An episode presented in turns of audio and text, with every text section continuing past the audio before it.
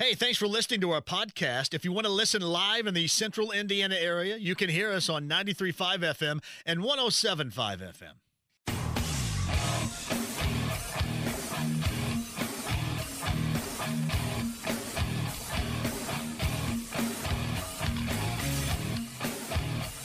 What in the hell do you think you're doing? Hey, John Boy. I'm telling you straight, it's my way or the highway. So anybody wants to walk, do it now. Hey, everybody, we're all gonna get laid. And again, it's picked off. It's Darius Leonard. A pick six for the Maniac. Touchdown, I-N-D-Y. Yes, sir. Oh, oh the Dickens! Double time! Myles Turner. Yeah! John, I have never been better to be on the air with you here in Indianapolis, a place where so many of my dreams have come true. The Ride with JMV on 93.5 and 107.5. The Fan. Hey, let's get started. Another week, week six, in fact, of our Larceny Bourbon Locks and Luna Azul Tequila Shots. And I could already inform you that last week was not a good one. I was on a bit of a run, and last week was not a good one for me. But yet again, a Thursday night means I get to sprout all these new and incredibly organic ideas with our Larceny Bourbon Locks and Luna Azul Tequila Shots because I've got a lot of catching up to do. We're at the Free Spirit. We're in Castleton today, and this is going to be a blast. Another great stop that we have on our Larceny Bourbon Locks and Luna Azul Tequila Shots tour over the course of the NFL season. Free Spirit in Castleton. That's 86th Street over there. I guess you can suggest right right across from Costco. There you go. Thank you, Nally. So we got that cooking today, too. Bottom of the hour. JJ is going to get on here because I know we're going to talk a, wide variety of things, and especially we're going to talk about football and our picks. But man, last night, I, I listen, I am careful. I am careful, but I did enjoy watching the Pacers last night in preseason game number three. That's probably not how it's going to look, or maybe better said, that's probably not going to be the consistent result. But it was enjoyable as hell to watch. And let me tell you this, Pacer fans, for whatever you've been going through, disappointment, whether or not you're on board with this whole reboot or rebuild, or you know whether or not um, you're mad because you're still in some kind of squabble going on with those that uh, provide your entertainment and what Bally Sports Indiana is doing.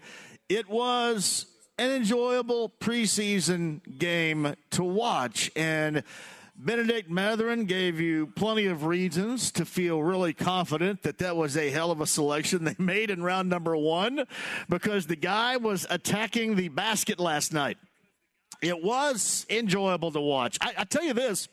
And, you know, everybody gives the accolades to Mathurin, and rightly so, because he had a, a really good offensive night last night. Again, I'll have to remind you, I know it's a preseason. I'm just telling you what happened last night. But I thought Andrew Nembhard played exceptionally well last night too. And if you remember i'm a huge at least me and my kid we're viewers of gonzaga and we have been for a number of years. I mean this goes back probably 10 plus years and we've watched a variety of gonzaga teams. And this is what stood out to me. I thought that maybe and there's still a long way to go I thought that, that Andrew Nembhard would, would, maybe struggle against those that are more athletic than him. Hence, you know, what you saw in the championship game a couple of years ago when they matched up against against Baylor and then Baylor blew them out. Now, granted, who knows? Maybe I'm going to be right in the short term. Maybe I'm going to be right in the long term. But last night I was glad because I want him. I like him a great deal, and I want to see him succeed here. And I thought last night he had a really nice game again, it's going to kind of get lost in the shuffle of all the Bennedict Mathurin conversation that was going on, and again, rightly so. But I thought he had a really nice game last night, and I guess above all else, it seemed like that if you had the opportunity to watch it, that you were entertained by it. And I mentioned this season is going to be about the little things, and you're going to have to embrace the entertainment value here and there because oftentimes it may not be there in terms of uh, positive results. You're going to have to embrace these moments of growth for this team because that is indeed what the outlook will bear out. And I know it's hard.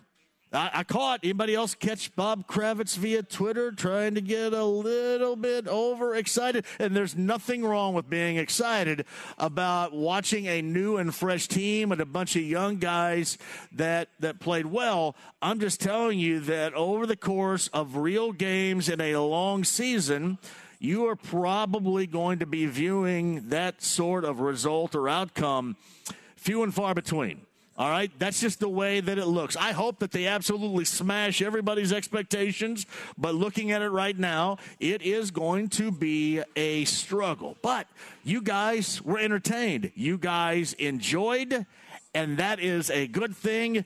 JJ, evidently his hair at the beginning, hello Billy, and at the end looks spectacular. The reason why I brought that up with Denari yesterday is because JJ was going to come on a couple of days ago, but he could not because the window in which we offered up to him to come on the show uh, was during a haircut of his. So we had to make sure that JJ's hair was looking incredible, and certainly it did last night. I can tell you this, it just felt good to have it back. And I know a lot of you, are, again, are, are upset. I still got some of those tweets last last night um, about Bally Sports Indiana, whether it's still not being able to watch them if, for example, you're on Hulu or YouTube TV.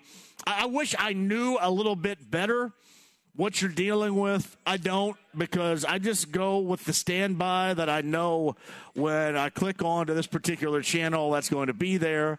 That's how I set up my mom. Somebody had asked me last night, I think it was uh, Jeremiah Wheatley on Twitter, uh, what does your mom think about? Because my mom's a huge Pacers fan. What does she think about this new Pacers team?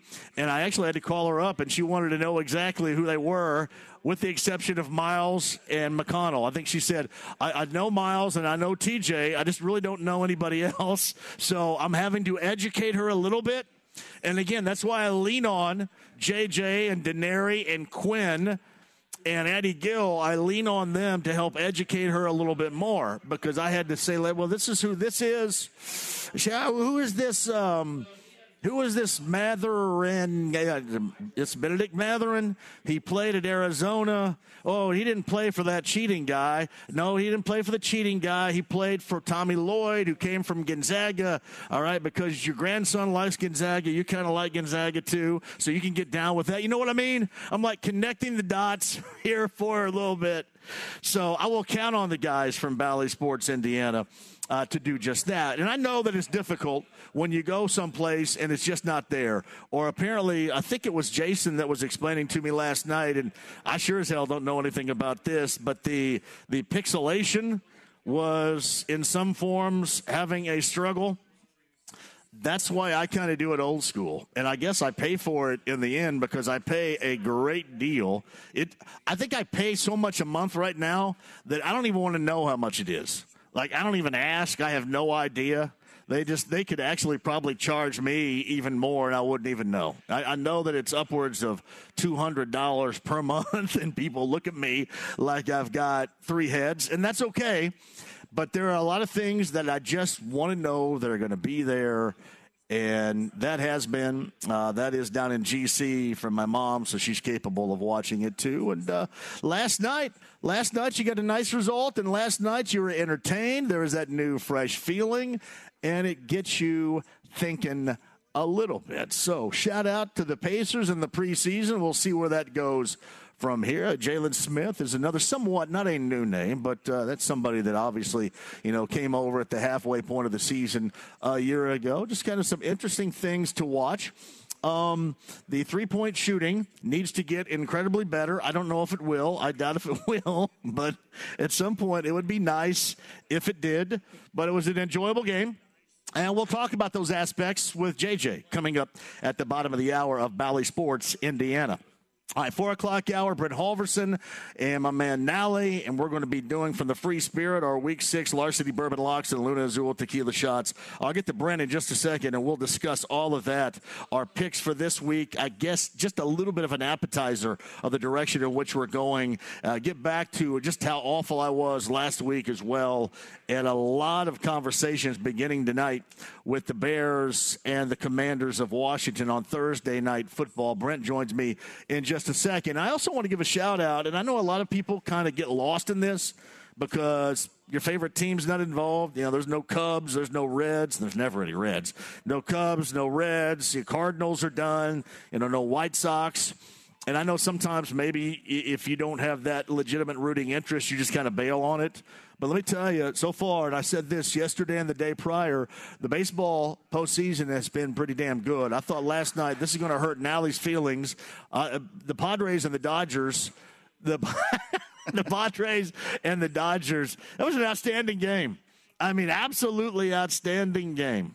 And yeah, listen, I think the, the Padres still finished what 22 games behind the Dodgers. I think in the the uh, the NL West, but it was an outstanding game to even that best of five at a game apiece. And the Dodgers, even without Walker Buehler, the Dodgers are still incredibly loaded up.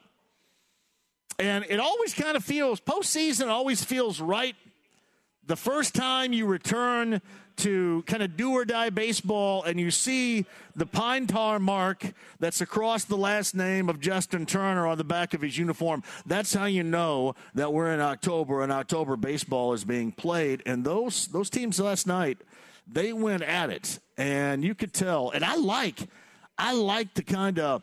Um, inferiority complex that the Padres have. I think you can kind of build off of that. I love it when the Dodger fans boo Machado when he comes to the plate. I love looking behind the plate and seeing Mary Hart, who used to be on Entertainment Tonight, back there in her behind the plate season ticket seats.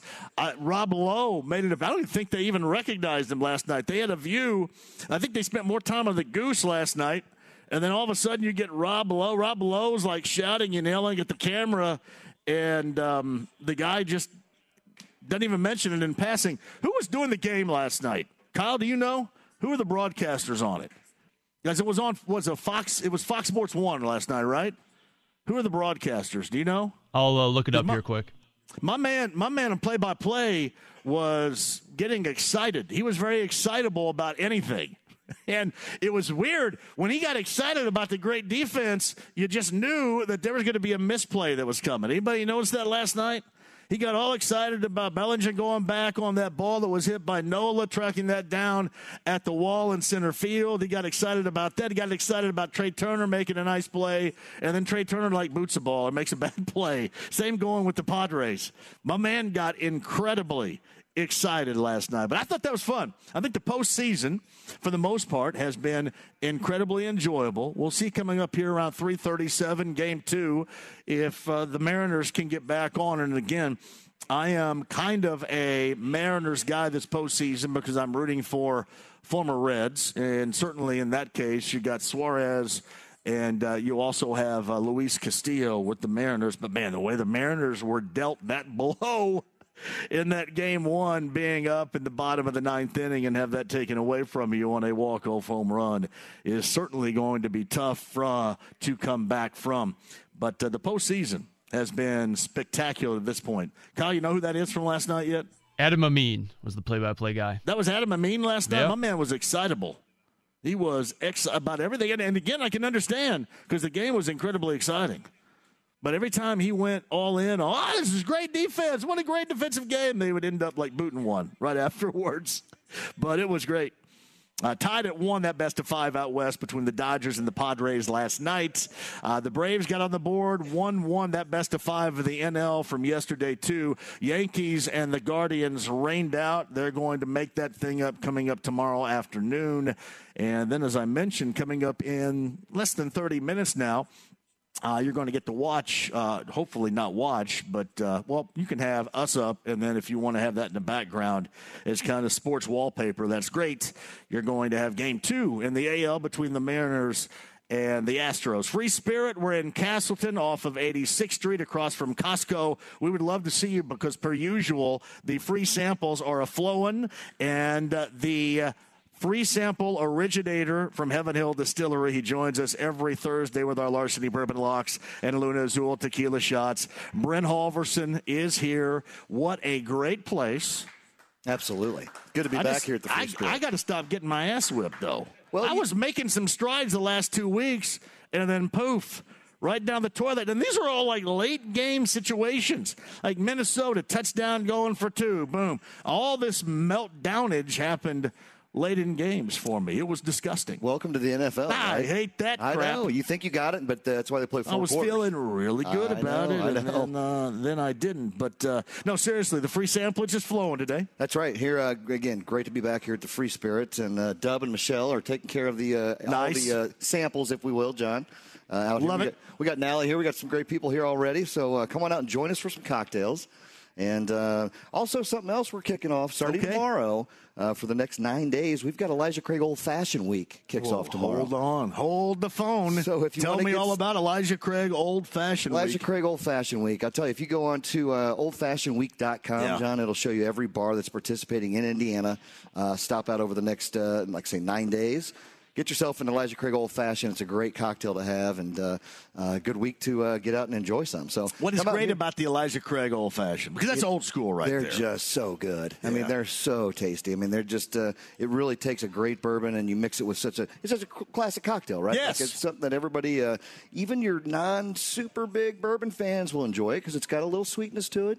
And uh, it's just a really good cocktail. So uh, I'm excited about it. I had a couple last night. I'm going to have a couple today. I mean, I'm going to have a couple throughout the whole week. So uh, it's it's definitely something. it seems like I end up having a couple too, right along with you. You know it does, John, and that's kind of what gives us our, uh, our, our, our our liquid knowledge. We should say, right? Yeah, I've got a lot of liquid knowledge. We got to make up some uh, make up some grounds. We did have we a need to build up my liquid knowledge a little bit when it comes to my picks. Hey, how close is the old fashioned to the was it Zazarak or Sazerac? Sazerac. No, I mean the old fashioned. The old fashioned is really it's it's it's it's a great bourbon, simple syrup. Uh, you're using a little bit of some orange zest.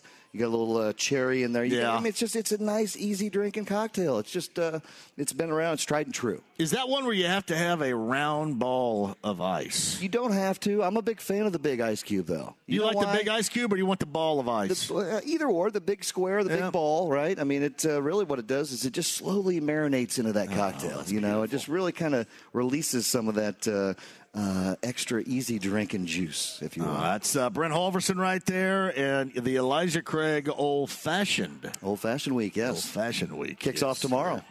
tomorrow, every like right here too. Well, uh, I, everywhere. I know they're doing it at Joe's Grill Yes. uh, in Castleton. I think they're doing Joe's Fishers. Uh, there's, I think that we got about hundred different accounts out there that Love are it. really participating behind it. So uh, they're going to do some here today as well. We've got a fresh bottle of Elijah Craig I just saw back there. and, Love it.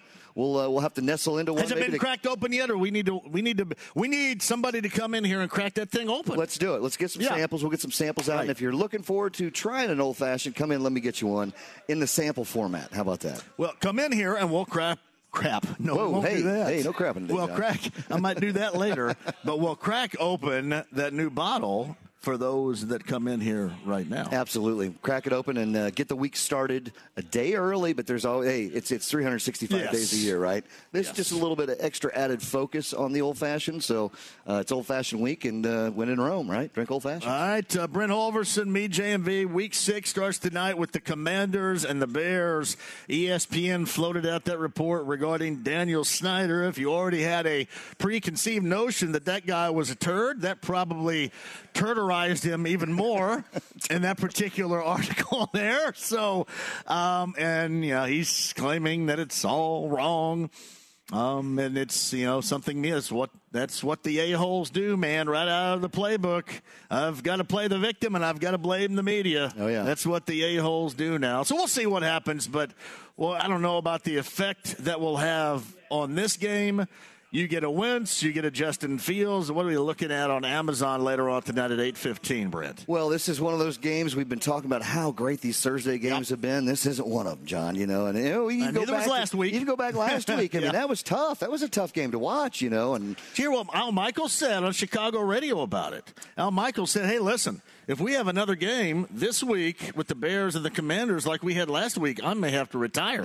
so he may have to retire tonight. he may just say, "You know what? I can't take this Thursday night crap anymore. I'm done." they struggle to find certain things to talk about when there's no offense, right? And there was none of that last week. And and you know, for myself, I mean, I, I did have a little bit of money on those Broncos, and it was, uh, you know, I'm happy the Colts pulled out the W. Tough place to play in Denver. little thing I threw out there though that kind of kind of helped save me a little bit was uh, I did a little uh, flyer on no touchdown scored. There's a hundred to one odds. Five bucks paid 500, so that helped kind of ease some of that pain. But uh, uh, yeah, that was uh, was a tough game. Another one of those might be tonight too. I mean, you might see something. It might be another 12 to 12 to nine game. Who knows? It's a pick 'em lean right now. It Either a- way, right? It is a pick 'em. I mean, and again, that's kind of a, a tough call. I mean, you know, both teams are, are struggling, but uh, uh, you know, Washington came out hot the first couple of weeks, putting up some points. Um, you know, they're sitting at one and four on the year, and the Bears are at two and three. Yeah. nothing sexy about either one of them, really. You know, I mean, there's you just don't know what you're going to get with with Wentz, as we all know. Uh, and then Justin Fields, I think everybody's still been looking for him to kind of have that breakout year, and he just hasn't had anything yet. So, you know, it'll be a, another uh, head scratcher. And again, it's a pick 'em, which kind of gives that lean to Washington, right? So, Yeah. you know, the, they used to say the home home team had about a three point advantage, right? So when you looked at that line, if they were playing on a neutral field, the home team is getting is, is really about a three point favorite there. So this tells you that uh, it's kind of a, a pick 'em in that regard. So. You know, it's a straight up uh, pick 'em up. Whoever wins, John, that's that's who's going to pay tonight. Uh, Brent Holverson's right over there. You can't see him on camera inside the lounge via YouTube Live. You can, however, see me. Larceny Bourbon Locks, Luna Azul Tequila Shots. Week number six is what we're going to do here at the Free Spirit up in Castleton. All right, besides tonight, anything else float your boat of interest here? And do you have anybody hard targeted for your fantasy football shot of the week? And by the way, I got screwed on that too. I'm telling you what. I just, no wonder. Forget it. I shouldn't even say what I'm about to say right now. I'm just getting screwed from every single direction. It's a tough My year, picks, though. my fantasy football. Ever since I opened my yap to Kyle and said, "Man, look how genius I am! Look at all these points I'm scoring." I've kind of been getting the hose in the last two weeks. Is it just me and karma? Well, bad karma. You know, karma's a big thing, John. Darn so it. once you say something like those, it's going to come back and it's going to tell you who's boss. You know, there's, Yeah. there's a, there's a little big, bigger, bigger power out there that's taking control of that. But uh, you know, as far as games go this week, I mean, we've got some good games. You know, we've got some. Uh, you know, again, head scratcher. You got you know the Rams are a ten point favorite. They look like trash. I mean, they don't look very good at all. Yeah. 10 point favorite against a Carolina team that's up in turmoil with no coach, and you got Baker Mayfield hurt. You got all this stuff going on there. But, uh, you know, the, the big game this week, again, I think as we all know, two 4 and 1 teams going at it, and that's 425 on Sunday with Buffalo Bills. why is Kansas that not a Sunday night? That game should be a there? Sunday night, Monday night game. And, you know, when do we come into the flex season? That, that starts to come up a little bit down the road, right? Uh, hey, uh, Kyle, you, we talked about this yesterday too. That 425 spot though gets tremendous ratings, but it doesn't do as well as Sunday night, does it? I think it's pretty close, if I'm Is not it really? mistaken. Yeah. Well, if you look at it too, there's only three games in that four o'clock hour. You got two 405 matches and nothing exciting there. You got Carolina and the Rams. You got Arizona and Seattle, and all the attention's going to be on that Buffalo Kansas City game, as we all know. And you got two of the best quarterbacks going at it. You got two of the top, the two top scoring teams in the league. Um, you know, if we think back to last year, what happened right to go into the playoffs? There, it was a big game. It was a big shootout that uh, Kansas City pulled out. So it's going to be a good uh, good test. You know, Kansas City they looked horrible in that first half against the uh, Raiders last week, but they came back. They got Patrick Mahomes. They came back. They won the game, thirty to twenty nine, and uh, was was just a, a great second half for them. It's going to be interesting. You know, Buffalo uh, again. Buffalo's Buffalo. They can just either either team can hit on all cylinders at any point in time. So it'll be a fun game to watch. Well, and then you got the Colts and the Jaguars coming at 1 o'clock on Sunday. And, and I saw this. This is from NFL.com, ranking the quarterbacks. We will be witnessing the 24th and the 25th ranked quarterbacks in the NFL, according to NFL.com. Coming up on Sunday. Trevor Lawrence, by the way, is the 24th ranked. Matt Ryan, according to NFL.com, the 25th ranked going into week number six in that matchup, which is vital for the Colts coming up on Sunday. It is, and we know they always have a hard time against Jacksonville, no matter who's playing quarterback Yes. and who's on the team. Doesn't matter. So it'll be an interesting matchup, and I think the line's sitting right now at uh, two and a half. The Colts are favored, John. So uh, they're you know they're calling for another close game, and again, I think it'll be a three point game like we talk about a lot of these. Though. Larceny Bourbon Locks, Luna Azul Tequila Shots. That's Brent Holverson right there. We get the free samples flowing. Who, who will be the first to want to crack open that bottle of Elijah Craig back there in honor of our star? We may be getting a little bit ahead of it.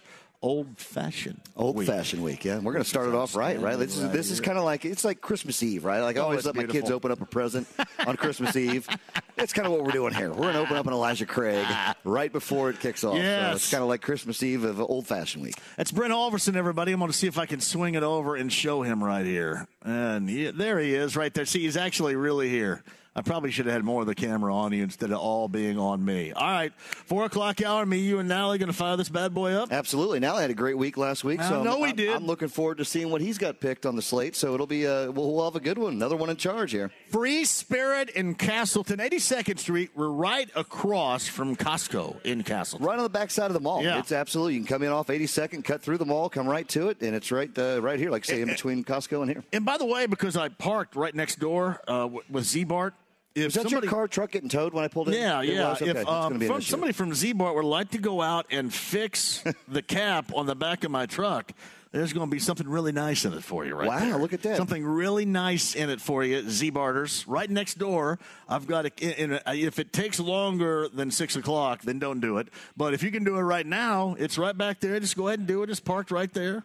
They might even get a little uh, Elijah Craig to make their old old fashioned for the old fashioned week. You I'm know, Might telling throw you, it. something really, really nice. We got what's going on with the cab back there? Oh, it's got something broken on it. Okay, So, yeah, all right. sliding around. Yeah, they're listening. Hopefully, I think there's be a stuff back there thing. I haven't seen in about a year. So I guess it doesn't matter. I think there's a tent. It's not like I'm going camping anytime soon, so it John. doesn't matter if there's a tent back there or not. Nice weather, or you can always go to Mystic Waters. There's cabins with heaters up there too. So you know, you yeah, well, that's exactly. I'll be doing that That's before I get out. aspect, Get out and lay on the ground in a tent. It's Yeah. not my style, right there. So, I got yeah, I don't, I don't know why there's a tent back there, but no, seriously, yeah, Z Barter's up here in Castleton. If you're gonna go check it out, it's sitting right out there, and you guys have at it. All right, my brother, we'll get ready at four o'clock. Absolutely. Brent Holverson and my man Nally. We're going to get set from the Free Spirit week six of our Larceny Bourbon Locks and Luna Azul tequila shots. I, I loved it last night. I did, right? Because I'm all up, as long as it's on somebody else's team, a little bit of the drama. The Russell Westbrook stuff of not going to the huddle and kind of being by himself and not going to the huddle on the floor. Oh, it is it is fantastically pissy, and I'm here for it. I am here for an entire season of that. It won't last that long because he's going to end up getting traded, I would guess. But I am here for the entire season of Pissy Russ. Pissy Russ last night was pretty funny. Like Big Baby Russ last night was hilarious. So I'm all in. If that's what you're going to get during a preseason game, I can't wait to what we see. I'm going to have to watch all these Laker games to see what's going to happen because you know something will. All right, quick break and we'll come back. JJ is going to join us bottom of the hour. What about the Pacers last night?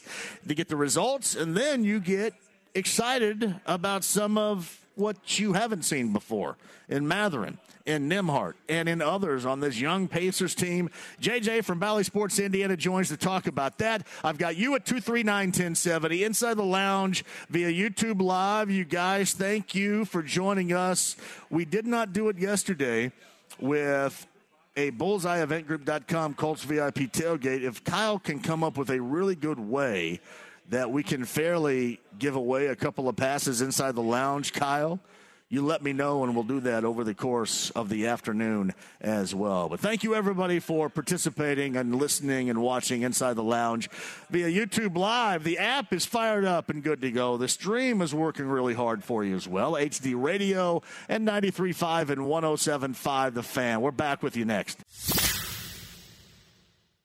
The Ride with JMV. Hey, you gonna stare all day or you gonna buy something? Uh, I'm gonna stare all day. 93.5 and 107.5. The Fan.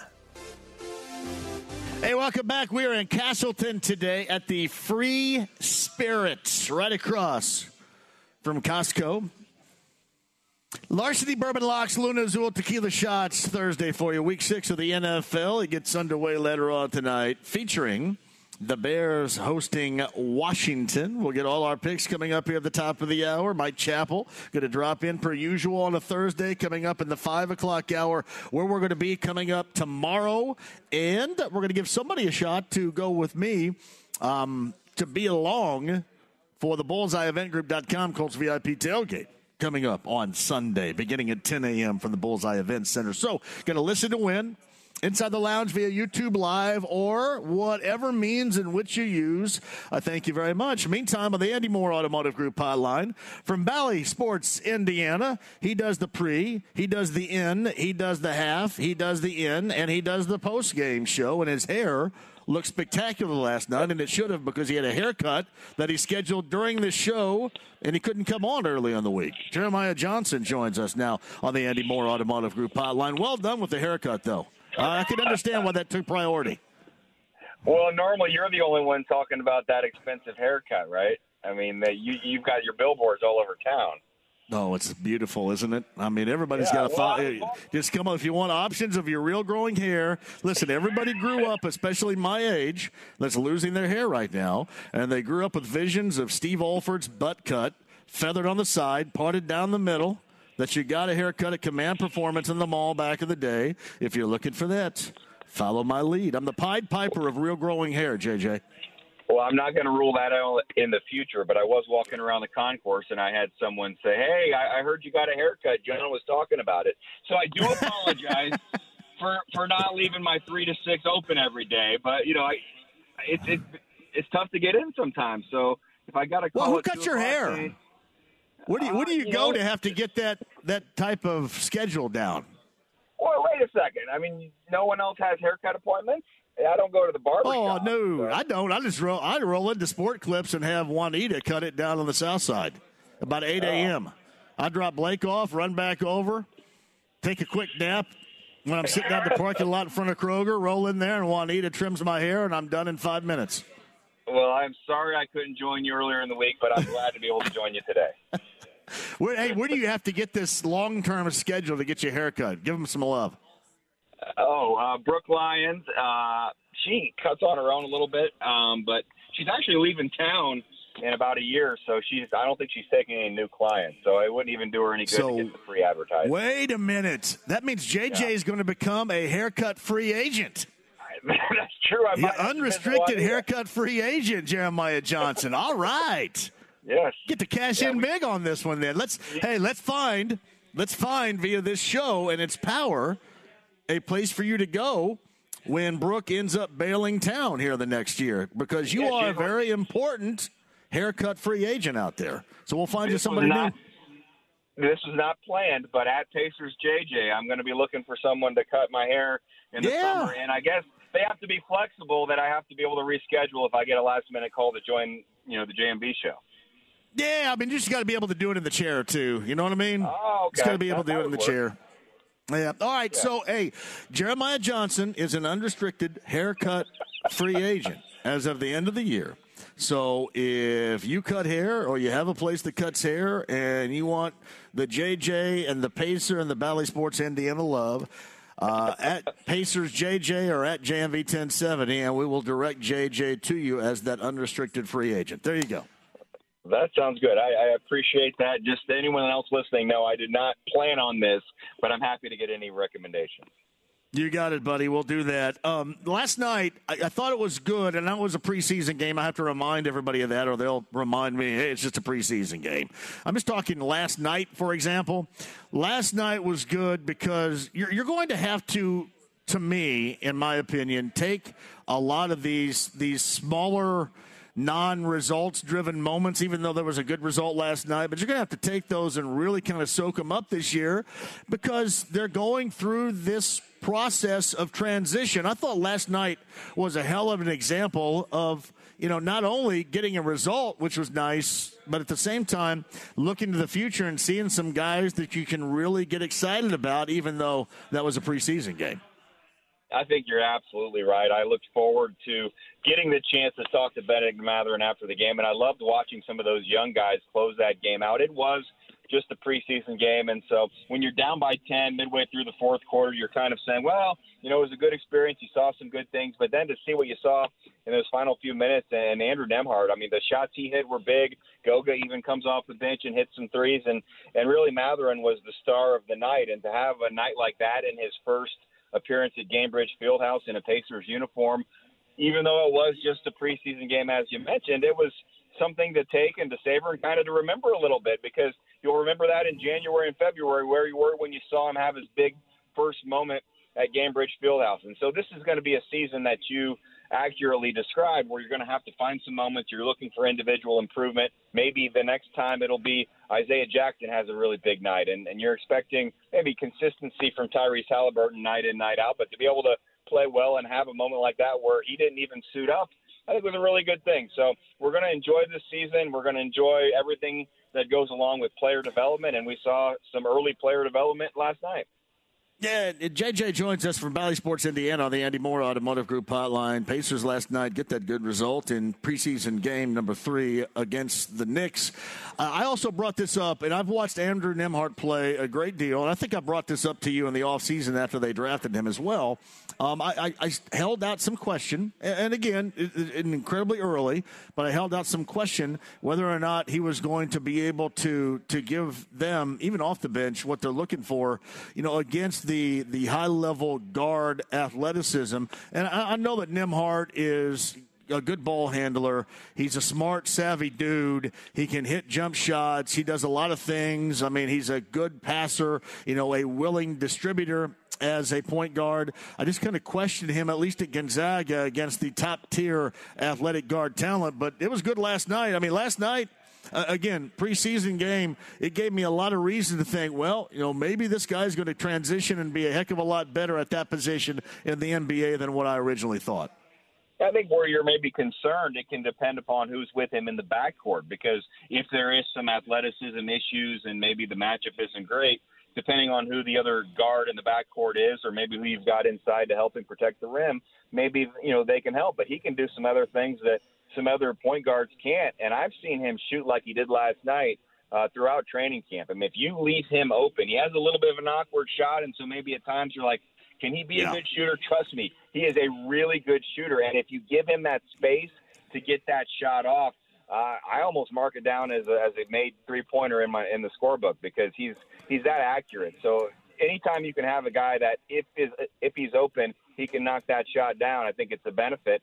And then, like I said, it just depends on who you surround him with. And I don't know that you should expect those kind of late game performances this season, but knowing he can right. perform if asked, and that's just something that will give him confidence moving forward. So he's he's a second round draft pick. He's a rookie. He's going to have his ups and downs, but to be able to have a night like that, just like Bennedict Mathurin did, I, I think is a really solid aspect. And you're not really asking him right now to take TJ McConnell's minutes because TJ McConnell has been maybe one of the best players in the entire team in training camp. And so he's still going to be the backup point guard. Andrew Nembhard will play when the opportunity presents itself. Yeah, and, and no doubt. I, am rooting so hard for him, too, because I really enjoyed watching him play and watching all those Gonzaga games.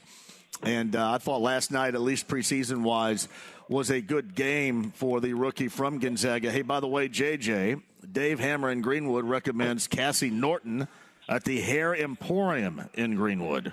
Cassie I'm Norton. Already, well, I'm already getting messages as well. So the power of the ride with JMV. We're going to really have to you. follow up on this and well, see what happens. Even even more than that, I think everybody out there recognizes when you have a a pretty high value, elite level need haircut type of talent that's an unrestricted free agent. that you got to go out there and kind of you got to reel them in, right? I got a message from Kendall McCroy, who was my running back at Peru High School, a former state champion in track and field, and played a little bit at Illinois. I did not even realize that he was a, a hairstylist right now. So he said he'll be my uh, my barber next year. So we're gonna have a there's gonna be some competition. Yeah, I mean it's going to ultimately be up to you, but it's always good to have options. John just said, "What about Sarah Beth at 18-8 in Clay Terrace?" Sarah Beth is fantastic. So, JJ, there's yet another option for you 18 and 8 in Clay Terrace for the unrestricted hair cutting free agent Jeremiah Johnson of Bally Sports, Indiana. You know, the other thing last night, and I, I know that you guys, this is going to be unrelenting for a long period of time because everybody's probably never going to be satisfied. But the numbers came off apparently big for you guys last night, right? Even with, I know some people, you know, that were streaming and whatever they call pixelation may have had a struggle with it, and others, you know, with Hulu or whatever uh, YouTube TV may have struggled with it, but it appears you had a lot of interest television wise tuning in last night. That's good. Yeah, we, we've talked for a number of years. If you're going to go through a little bit of a rebuilding process, you wonder in the market whether they're willing to accept that. And by all indications, I mean, you look at the fan jam crowd, the people that I talked to, uh, the enthusiasm in the building for a preseason game, uh, as much as they were into the game. I think that the fan base is really taking to this team and this idea of building this roster up with, with goals of winning a championship and not just building a roster that hopes to get into the playoffs and maybe make some noise. And so maybe they understand exactly what it's going to take. But in the short term, you're going to really enjoy watching the energy and enthusiasm that some of these youngsters play with. And you're seeing, you know, Bennedict Mathurin Tyrese Halliburton. Those are guys you're going to build around. And they're not the only two. Uh, but it's fun to watch these guys learn and grow. And I think that, it, you know, the numbers do speak for themselves. And it does – everyone I talked to that, that watched and those in the in the building and then watching at home seem to enjoy themselves, and we hope that just continues this season. All right, what else stood out to you last night, JJ? Before I let you go in that performance. You know, I was asked actually on the morning show yesterday what I was looking for, and I think throughout the first half of the season, I'm probably going to have a close eye on Jalen Smith because I enjoyed watching him last season unexpectedly, I guess no one knew what he could do when they acquired him in February, but he really thrived. And now that he's been given the starting role, I want to see if he's capable of night in night out handling that because it's it's a big responsibility for someone that had not been playing a lot with the Phoenix Suns and and he went down hard, but I love the way he attacked the basket, knocked down a three, and I thought he had a really good first half. I don't think there was anything serious for the reason he didn't play in the second half. But I think that's kind of was one of my takeaways of the first half other than Mathurin, was that I thought that Jalen Smith played really well. And he's someone I'm going to be watching, not necessarily judging every single game because there are going to be some times where the matchup is tough for him as a four. He's kind of a tweener. Is he a four? Is he a five? But for right now, he's starting at the four, and I want to see improvement, development from night one until the end of the season from Jalen Smith.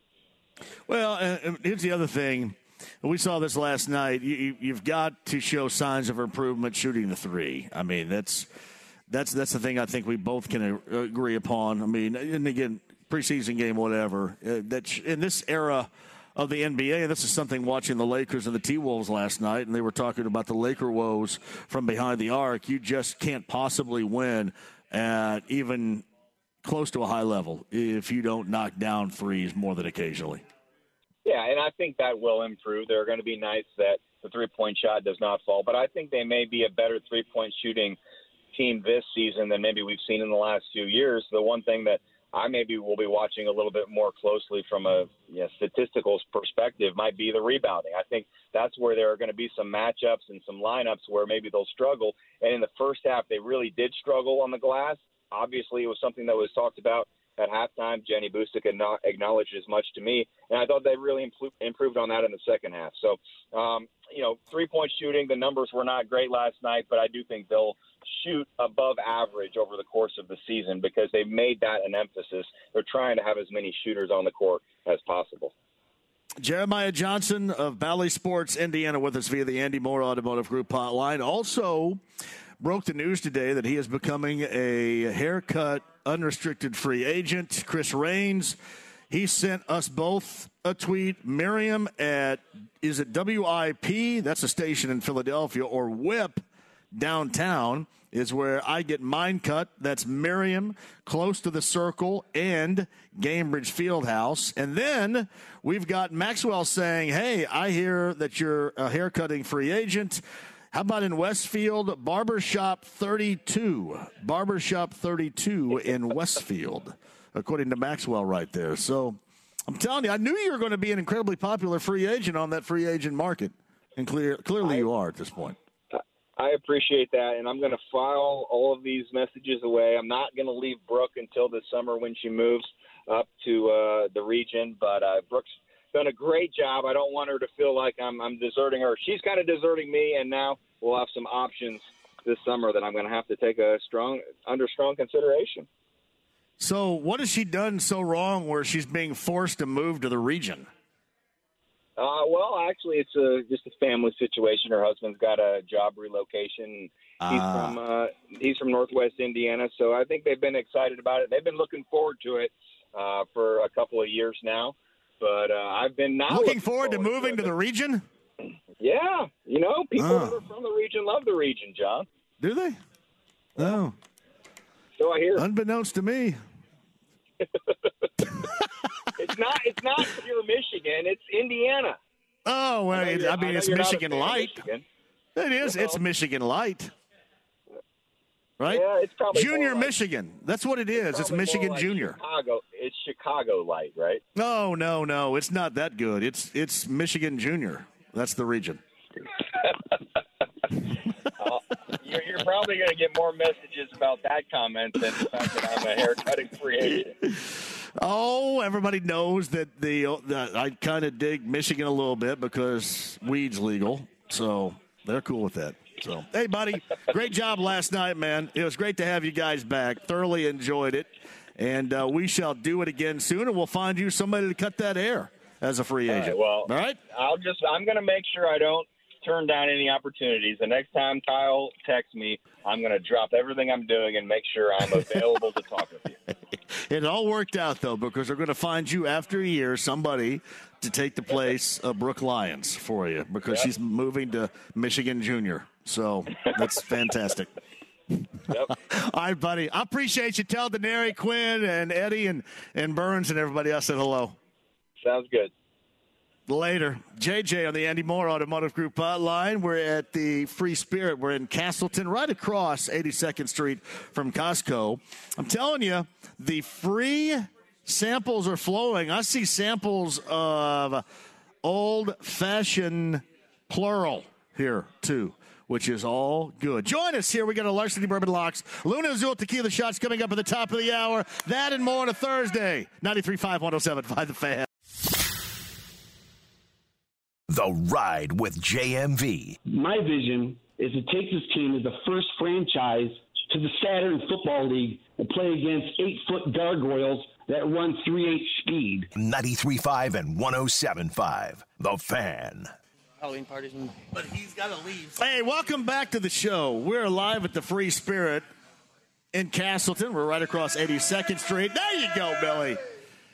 Old fashioned. All around everybody right now. We're right up. across the street from Costco here. We got Nella, we got Miller, we got Holvers, and I'm JMV. Thank you for joining us. Uh, inside the lounge via YouTube Live, 93.5, 107.5, The Fan, the stream, the app, HD Radio. What were you saying, Nelly? So they're riled up. They're riled up. I mean, look at that table over there. Look at that table right there. Like the three amigos working right there. So, trying to figure out which one's Chevy Chase. the three amigos. nah, but seriously, we got a great group. How we all doing? Plethora. Nally, Miller, how we doing? Look at Miller just blow I in know. here like the wind here and fill that thing out. It's a busy day. He shaved today. He doesn't have. He's holes like in the his wind. beard. He's like the wind through the trees. I get, I get nervous now. If there's going to be a camera, you know, I got to make sure I'm shaved and looking proper. I even got the haircut. and Well, hell. I'm- I'm gonna blame Because you, I want, I want to make sure I look good for John. it's, it's about, All about the him. I don't patches shave in- for you. I All the shave for patches in the beard. Right, he doesn't he doesn't shave often. Oh, it's the worst beard known to Usually man. like weddings, funerals, Yeah, court. you right. know. Court. Yeah, I know. His beard has like patches in it. When you got to go pick up Nick. Hey, by the way, where is Nick Hall today? Uh, I don't know. He's such, he's, He's like he's at Norm Joe's of cheers everywhere we go, and I don't see him here. Yeah, he was Joe's run- Westfield working. I mean, Yeah, he was running around doing some stuff. over It, it was kind of weird. I thought I was in the wrong spot because normally when I walk in, he's outside smoking like 90 cigarettes, and I didn't see him doing that. And I go, Am I in the wrong place? Where am I? Popping So- dingers out in the parking lot. All right, fellas. Brent, anything to add before we get fired up and ready to go for week six? John, a little recap. Last week was a Oh, little I bit love rough, recap. a little bit rough, but uh, Mr. Nally went. Uh, he went ten and six last week, so looking forward to seeing those. Say that again for the folks at home. Ryan Nally went. Uh, he had go. ten wins and There we six go. losses against Dang the it. spread last week. And Mr. Nally, you're sitting at fifty-two percent on the year out of three shows we've picked. Okay. Mr. Miller, you were uh, six and ten last week. You were at uh, eleven and twenty-one on the year. I think that's actually an improvement. Clearly, I can't pick games on the same day when the Colts. My my attention just is not where it needs to be. Right It, you know what? on days I- when the Colts are playing like I they did last like week. you're getting ready to turn the corner, John. I really do. Uh, you were six and ten last week, so a little bit rough, a little bit rough. Oh, but that was pretty rough. That's Yeah, week five. rough. That's behind us, right? We're moving into week six. I went seven and nine. Uh, so year to date, John, you are 46 percent. I'm 53. Nally 52. Miller, I haven't done the math on 11, 21, but I think it's like 25. It ain't good. Mm. It's It not good. good. Hey, It's- it's redemption. that. It's gotta be higher Redemption. Week that. six. Good like his beard. All right, inside the Gotta lounge be via. YouTube Live. Live, by the way, man, hit the like button, make me feel good. I'm really sensitive about that stuff, and if you don't hit the like button, I don't feel good. I get a long drive home not to feel good. And I just think about that constantly. I go, man, I'm not hitting the like button good enough. I don't get those thumbs up. Make me feel good, especially when I have nights or weekends in this case, like I did last week. I needed a little bit of a pep, a You know, a little, little something pick me up, right? Yeah, Yeah. absolutely. Well, hey, let's let's get it started. We'll kick Yeah. off uh, week six of We shall do it, Kyle. Cue the band. It's our week six Larceny Bourbon Locks Here and we Luna's. Little Tequila Shot. I did bring you. We are all sitting here with Yes. a little Elijah Craig old fashioned to help the the, the pick knowledge. Isn't Old Fashioned. Week So coming up? This it is. Starts tomorrow. ease the pain. We're gonna Cheers, do- gentlemen. cheers, everybody. Cheers, cheers, cheers. Salute. Old Fashioned Week starts Old. Fashioned Week starts tomorrow. Hi. I'm John on YouTube Live. That tastes really good. All right. All right. Let's start Thursday night on Amazon TV. The Commanders of Washington, their owner decided to hire private investigators to mm. dig up dirt on the rest of the owners in the NFL and the NFL itself. I can't wait. He's gonna As end up like- through the hourglass. He's gonna so end like- are the days of an a-hole right there. Daniel Snyder and the Commanders on the road at Soldier Field against Chicago. That is now, according to Vegas, a pick 'em. Circle the Bears and take them at home. Brent Holverson, give me that pick 'em going to the Bears. We talked earlier, not really a sexy game tonight. Could end up hmm. like last Thursday's Yeah. game. Could be a 12 9 game. Who knows? But you know what? I'm going to go with the home team here. This is just for the Romanak boys, honestly. I'm going to take the Bears at a pick 'em at I love the Romanak to get the boys. win. We love the 12 Romanak 9 boys. Bears win the game. What do you got, Miller? Uh, could be another ugly game. Uh, I was looking at last week's game. Like going into the season, we're kind of dogging on Thursday night games. Yeah. Like last week's game, if you would have put that on paper before the season started, and you have Matt Ryan and Jonathan Taylor and a big defensive line Mm-hmm. for the Colts, and you have you know the new quarterback with the Denver Broncos defense, Russell Wilson coming in, like that sounds like a powerhouse game. And then it was nothing. It was nothing not. the It whole wasn't- time. So yeah, wasn't hopefully, like this game that looks like nothing, and I think this game looked like nothing on going into the season. Maybe this game will be just an awesome fuel of freaking rage tonight. So he's have a great going with the George Costanza opposite I'm saying, endpoint right there. is Hopefully, what he's hopefully, but I Oh, still yeah, yeah. gonna, I am gonna go with the Bears, even though I despise them. Uh, Wow. W. Now We're all, we all agree, and you know, Dan Snyder. That could be like an Epstein moment. He might not make it to the game. so Chicago Bears, pick them. We all know. We all know what happened. I want to know what Magnum PI digs up dirt wise for Me too. man. I do. I'm He might not interested. make it to what that dirt game. We got what dirt we got floating around in the NFL. Um, all right, uh, week The number Bears. six continues coming up on Sunday. That's a one o'clock start. The Niners are five point favorites on the road at Atlanta. Atlanta, I think, has been better than I thought, fellas, so far this year. I don't know if they have a lot to show for it, but they've been better than what I thought. Yet I'm going to go ahead and lay the five. Brent, take the Niners on the road. Yeah, you mentioned Atlanta being better. They have the best record against the spread in the NFL. They're five and zero against that number, and they're at home. I mean, that's going to be a tough call. They're also two and three in, in the outcome of those games. San Francisco looked good last week. They're starting to get a little bit of thing going on here. I don't like laying the five on the road here, but I'm going to. I'm going to take San Francisco as well. Lay the five. Miller. Well, I was going to take San Francisco in the five, but I need to change up my strategy from going with my gut. I'll go with the fact that Atlanta's beat the spread five times in a row. I'm going to stick with that. Go ahead, Switching Nally. it up. Nally, what do you got? Gary Halby and I are agreeing again. We'll go Niners. One o'clock to start. New England and Cleveland from Cleveland. Cleveland's always just kind of ready to disappoint folks out there. And New England, I- it's probably more Pittsburgh sucking. And by the way, my before the season call, Pittsburgh is going to suck. They are absolutely towing that line of suckage right now. We'll get to that game coming up in just a minute. Meantime, you have on the road New England at Cleveland. I'm going to go ahead and take that two and a half because New England's the underdog in Cleveland. Give me the Patriots and the points, Brett.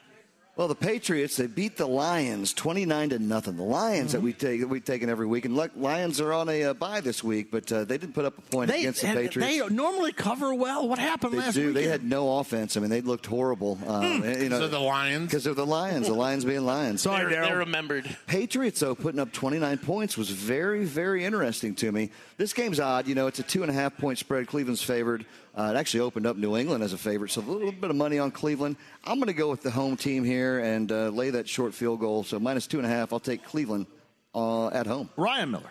I'm going to go with New England plus two and a half. Ryan Nally. Take it Cleveland at home. What in the world with Green Bay and London? What the hell? God, that was what ugly, wasn't went it? down. First one half looked great.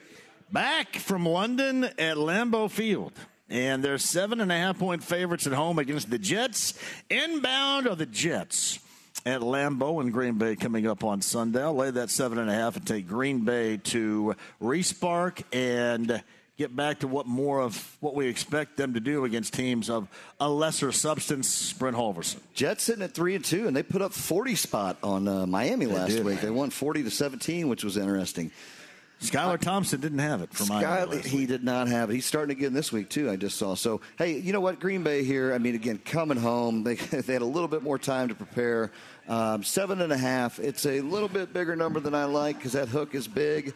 As always, though, buy the hook. I'm going to take Green Bay, and I think they're going to come out pretty strong here. Um, John, I want to backtrack real quick. 'cause I missed Backpedal. my, I mi- missed my uh, Luna Azul uh, shot of the week in fantasy. Yeah. Uh, Eno Benjamin for. Um, uh, the oh wait, we're not even to that game yet, so scratch it. I'm gonna, I've, already, Okay. I've already showed my hand early though. All you know right. Benjamin's going to be my Shout my out to the lock of old, the shout week. out to the old fashioned right Shout out there. to the old fashioned getting into Blaine, Baines early here. Green Bay minus seven and a half at home against the Jets. what do you got, Ryan Miller? Uh, Jets have actually surprised me a bunch this year. They just this is a really bad game for them to come take on Green Bay. You know, coming home after a tough loss, like Green Bay's going to come out swinging. You know, Rodgers. So Green Bay minus seven. and a half. What do you got, Nally? Come out swinging at nothing. He's got nobody to throw to. Um, I'm going to take the Jets plus seven and a half. All right, one o'clock to start. It's on Fox on Sunday. Miami, Skylar Thompson going to get that start right, but it appears that Teddy Bridgewater did practice today. I don't know if that means a great deal. So here's what I'm going to do: Minnesota in South Florida coming up on Sunday. I'm going to lay that three points. They are as the favorites. Take the the Vikings and Tommy Sutton on the road in Miami. Brett Holverson on Sunday. Yeah, Minnesota sitting at four and one. Uh, they're against the spread. They're only one and four, but uh, I like them here too. I like them in that spot. You know, I, I, again, Miami's not looked good. They came out hot start the year. Tua is still on the shelf. Uh, give me Minnesota lay the three on the road. Miller. I went back and forth on it, but I'm going to stick with the NFC North. Go with Minnesota minus three, even though I don't like it. Nally.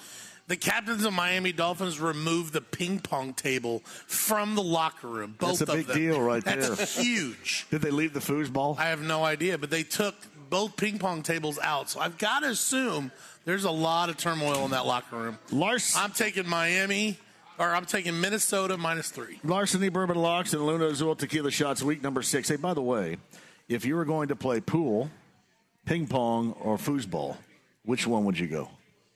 Foosball. pong. I'm foosball. Ping pong and foosball. I'm ping pong. Nobody At the here's same pool. time? That's a yeah, plus. pool Yeah, it table. is. You know, one of these numbers here.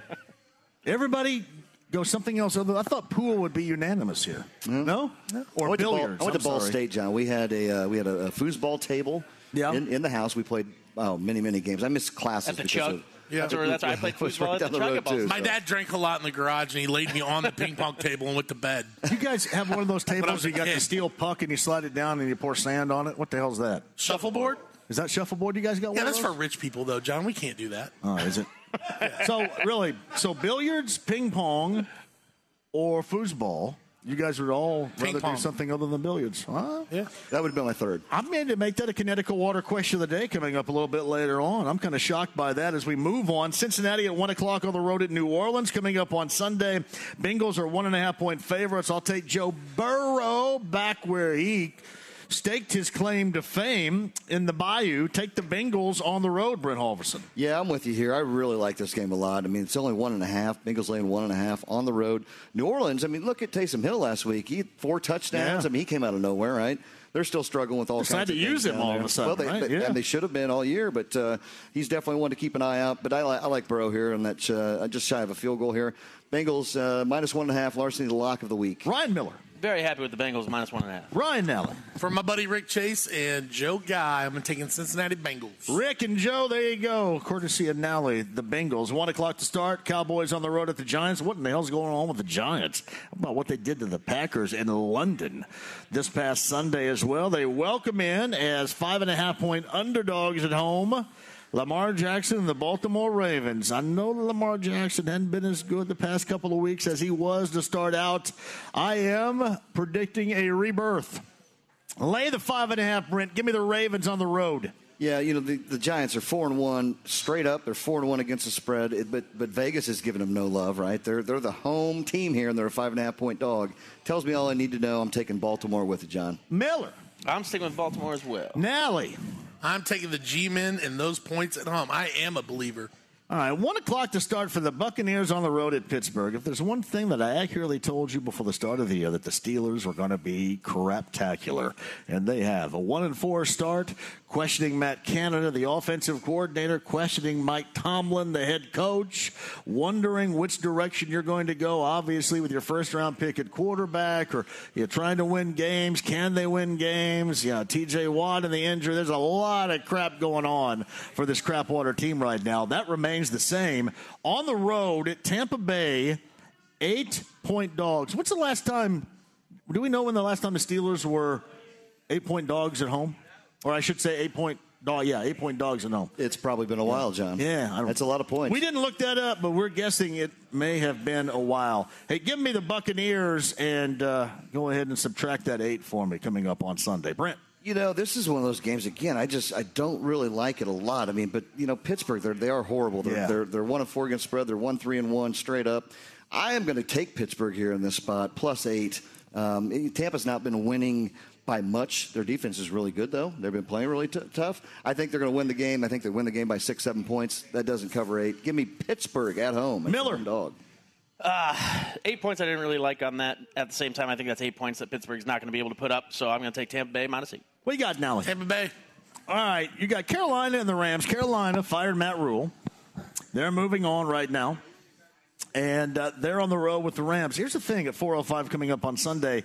The Rams have been really unimpressive to me offensively, the defending Super Bowl champions. However, it occurs to me, even as 10 point favorites at home, that Carolina is an absolute mess. So if you were ever going to be worthy of taking the Rams at home as 10 point favorites, I think this weekend would be the weekend, considering what's going on with the Panther, Panthers. So, hey, we'll go ahead and take the Rams, lay the 10 at home Sunday afternoon, Brent. Yeah, again, not a, not a big game here for me, but uh, you know, the, both teams are one and four against the spread. Rams have looked horrible. They just I don't I don't, think they can beat anybody by ten.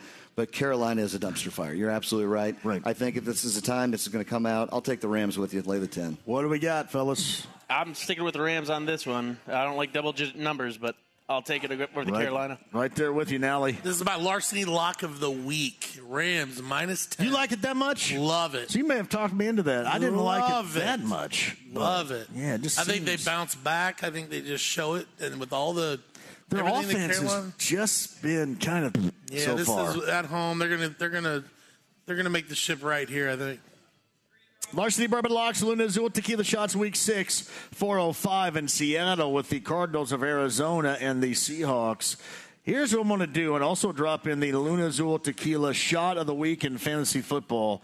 I'm going to take the plus two and a half, take the Seahawks at home, and give me Seattle tight end Will Dissly as my Luna Azul Tequila Shots of the Week in fantasy because Arizona can't do anything with tight ends, and really nobody in that division can do anything with tight ends. And even though it's Geno Smith throwing the football, give me Will Dissly, tight end of the Seahawks, as my Luna Azul Tequila fantasy football shot of the week. Brent Holverson. I like that. Uh, you know, my my uh, Luna Azul f- shot of the week here as well. I kind of showed my cards a little earlier. Eno Benjamin uh, coming in for Conner to play. So pick up Eno Benjamin. He's a hot play right now. I'm going to take Arizona. I'm going to lay that two and a half on the road. Get the W. What do you got, Miller? It's going to stay close, but I'm going to go Seattle. What do you got, Nally? Hey, Kyle Luby. Is Kyle Luby in here? He's one of the biggest Seahawk fans I know. See here, there he is. Yeah, they he they, left. they, they stink. All right, Kyle, if you're listening, I'm taking Arizona Cardinals minus two and You a half. can't trust them. Can't trust the Cardinals. I'm taking them. Can't trust Minus two and a half. Yeah, I don't know, fellas. Larceny Bourbon Locks, Luna Azul Tequila Shots. I can't trust them. I don't like the Seahawks either, but I can't trust the Cardinals. All right, probably the biggest game of the weekend, right? At 425, the Chiefs hosting the Bills. Remember what happened a year ago in the postseason? How about the Chiefs getting two and a half points at Arrowhead? How many old fashions have we consumed not to go with that? Please give me Patrick Mahomes, two and a half points. Circle the Chiefs on Sunday afternoon. Brent at Arrowhead. Give it to me. I think this is redemption right here. I think Josh Allen goes in there. You know, it's tough to go against Kansas City, tough Yeah. to go against Mahomes. They looked pretty bad last week against the Raiders. Josh Lasley's Raiders out there, but uh, uh, I, I'm, I'm I'm going with Josh Allen here. I think he's just in this bigger spot. I think it's going to be another explosive game. A lot of points in this game. I think uh, Buffalo gets a win. It's just shy of a field goal. Lay the two and a half. Buffalo Bills on the road. Ryan Miller. Uh, I'm going to stick with Kansas City Chiefs on this one, and the two minus two and a half. What do you got now? Wow, Plus house two and a half. divided, and we agree, Harvey, again. Come on now. Wow. Come on now. This is scary again. So you like the redemption thing too? Buffalo, I'm taking the point. I'm, I'm laying the points. Did I did I hear that Bills. the Bills are looking at trying to get Christian McCaffrey this week? Was that a true thing, a true story? Or Yeah. Well, that- I mean, people say that Hey, he's oh, on the uh, trading Nick told block. me- Nick told me that, and I was like, man, that would be. I, I'm Nick drinking again? Well, I, I would guess. I mean, if you want somebody that's going to be yet? in. Oh, I mean, he will be. It's just yet, a matter not of yet, time. matter of time. But I mean, more than Singletary and Moss, I'm Yeah. assuming if you're Buffalo, you'd probably like that. But Yeah. yeah, it is just a matter of That'd be time. terrifying. Larceny Bourbon Locks, Luna Azul Tequila Shots, 8 o'clock coming up on Sunday night on NBC. Uh, the Eagles against the Cowboys. Hey, listen, the Cooper Rush experience has been spectacular.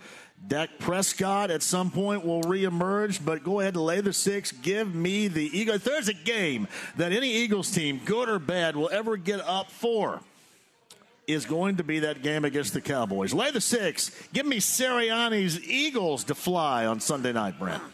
You know, I've been uh, kind of back and forth in this whole Dallas team, but they keep pulling it out. Their defense is strong. Their defense is They get after really the quarterback well. like They crazy. after it. Hurts is a tough one to get after. I think this is one of those field goal games. I actually think Philly wins the game by four. I'm going to take Dallas plus six on the road. That does kind of make sense. I still like the Eagles. What do you got, Miller? I, I think it's going to stay close. Philly might win, but I really like that plus six with Dallas. Six points too much for you, Nally? I've been on the Cowboys every single week, plus six. Monday night within the AFC West, that Denver experience wasn't great, although the Colts got a win last Thursday night. Denver on the road at the LA Chargers. The one thing will be clear, because this happens in LA, there'll be more Broncos fans in there than there will be Charger fans. However, that will not matter. I mean, even with the myriad of injuries the Chargers are dealing with, you look at the absolute ineptitude of that Broncos offense and what Russell Wilson has looked like. I don't know if 10 plus days will be enough to make that thing right again. Lay the points at four and a half and give me the Chargers on Monday night, Brent at home. Yeah, I think so. I mean, after watching that Denver game, I mean, they just ha- they can't get that offense going at all. Uh, the Chargers, I mean, the Chargers are you know they're four to one against spread, three and two straight up. I'm going to lay the four and a half here. I like this game a lot. This is my double shot of the week, Larceny Lock. Take the Chargers. What do you got, Miller? I didn't know we were doing double shots. I Double like it. shots. I, I'm going to stick with the double shot bet then and stick with the Chargers. I like it. There you go. Now- by the end of this, that's like I'm- uh, five shots we've had. I'm sticking with Chargers. Chargers. Go. I'll, I'll skate with Chargers. All right, so this is going to require you to look back, Brent. Last week, with you, did I pick the Colts game accurately? Do you remember? Because by my numbers, I am zero and five with the Colts this year. This is really important. You had, and you had you had Denver last I want you to week. think and I really. Denver. I want you to think really hard on this. Nally and Miller both had the Colts. Zero and five. You're 0 and 5. you don't know that I have that. The, I'm telling Last you week you did. The, Oh, yeah, yeah. The, the Colts. The I Colts have meant screwed today. me I thought you meant royally. this week. I mean, royally this down. season. What I'm looking for is the reimage. I am looking for, as I mentioned earlier, a rebirth with this Colts team. Uh, not so much on the field, but at least in my picks. And if you ever had the opportunity to get up for a team that has beaten you down, that has clowned you, that has kept you from reaching any serious goals in the past couple of years, holy hell, if you can't get up for that coming up on Sunday, then I don't know what you're going to get up for. And that's what we're looking at coming up on Sunday afternoon at 1 o'clock. The Colts are, as of right now, here, two and a half point favorites. I have them on one and a half. Are we going with two and a half? It's here? two and a half on Caesars. I pulled up the okay. Caesar line just to go We'll off. go with, we'll go with two and a half, while two and a half is is right here, right now. We shall do that. So yeah, I'm going to go ahead. I'll lay the number. I'm going to take the, the the Colts to rebirth with me and my picks, and the Colts to turn things around, which what has been incredibly ugly against the Jaguars, especially as of late. Brent. You're absolutely right, and I was, I'm with you on the Colts, but I'm kind of I'm double I'm questioning myself now. If you're mm-hmm. taking them, you're 0 5 with them. I don't know what to do here, John. I'm kind of perplexed, Oh, I if know. you will. You guys are all going to go opposite of my ass. But I'm not. I'm, And I don't I'm- blame you. I'm sticking with the Colts. I'll lay that two and a half. How, how And- can you not? How can you not? You imagine how much I'm screaming on Monday if they lose. Oh, I mean, if they don't even hit this, if they don't qualify by hitting this number, how mad I'm going to be. But Hey, John lose- Miller's up next, and I promise you, he knows why you cannot. He's going to tell you. Uh, Miller, tell me all about it, then, please. No, I, I'm going to stick with the Colts too, especially now with the yelling. I don't want to get yelled at, so I will stick with the Colts and the two. and- How it's, can it's you only, not? It's only two and a half points, and we they can get field goals. They're great at getting field goals, one per quarter. So How can you not, Nally? How can you not? I mean, really, you, you should. You need to beat the ass of this team right here. Okay, I'm going to go ahead and roll with the Colts. Minus two and a half. See what we got.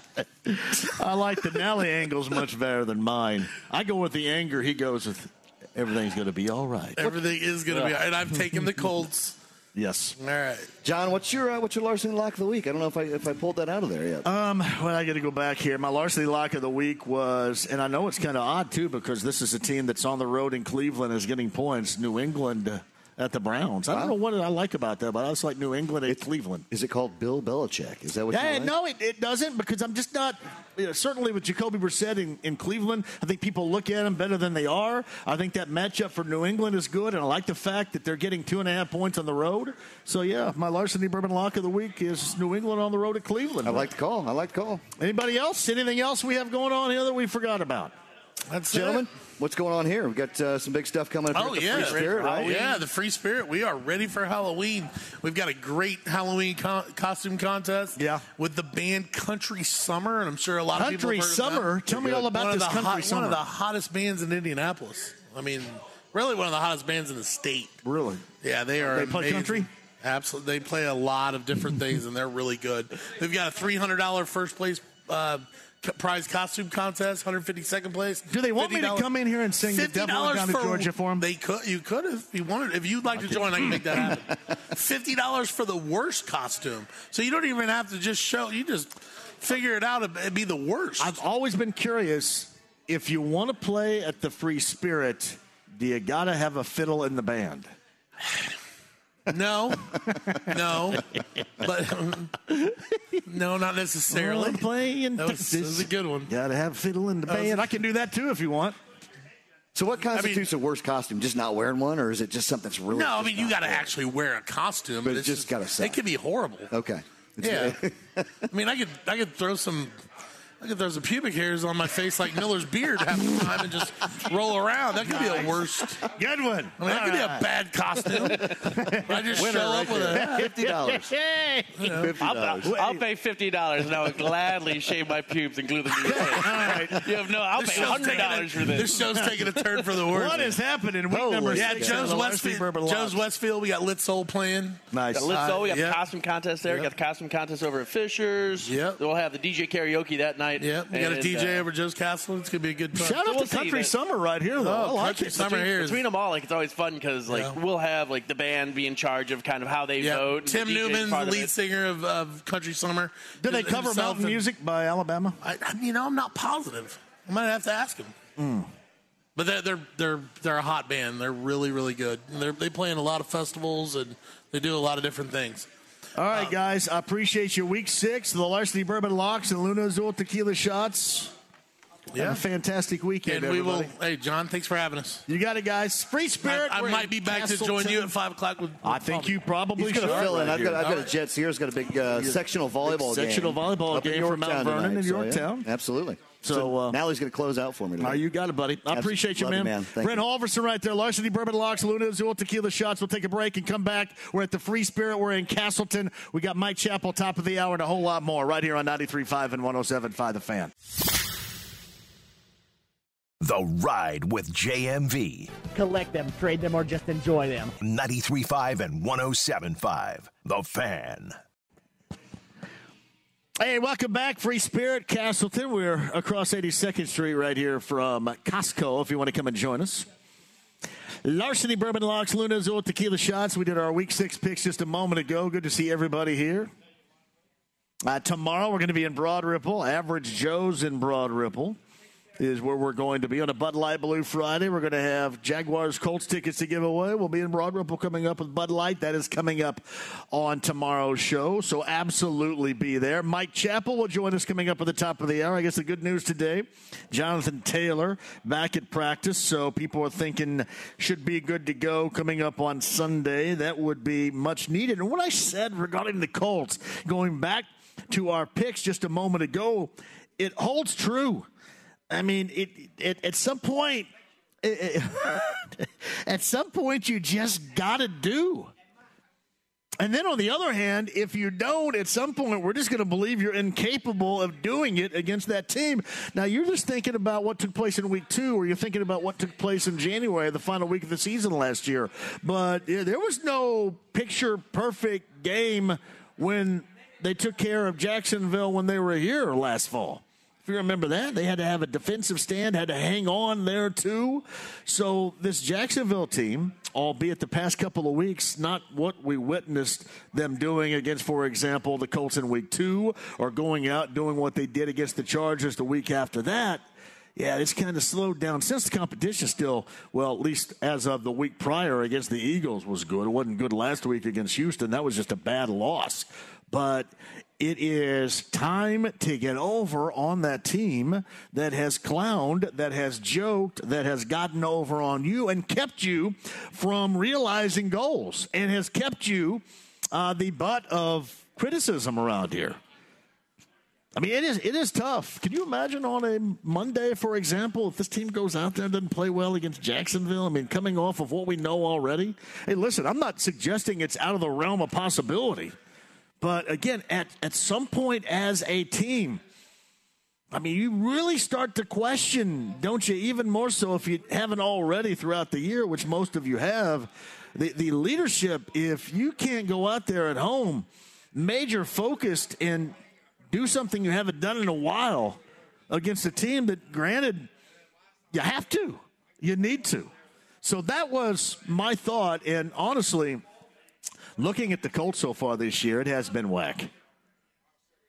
There's no doubt. What they have done against the AFC West, I mean, given the fact Denver and that game was awful last week, okay.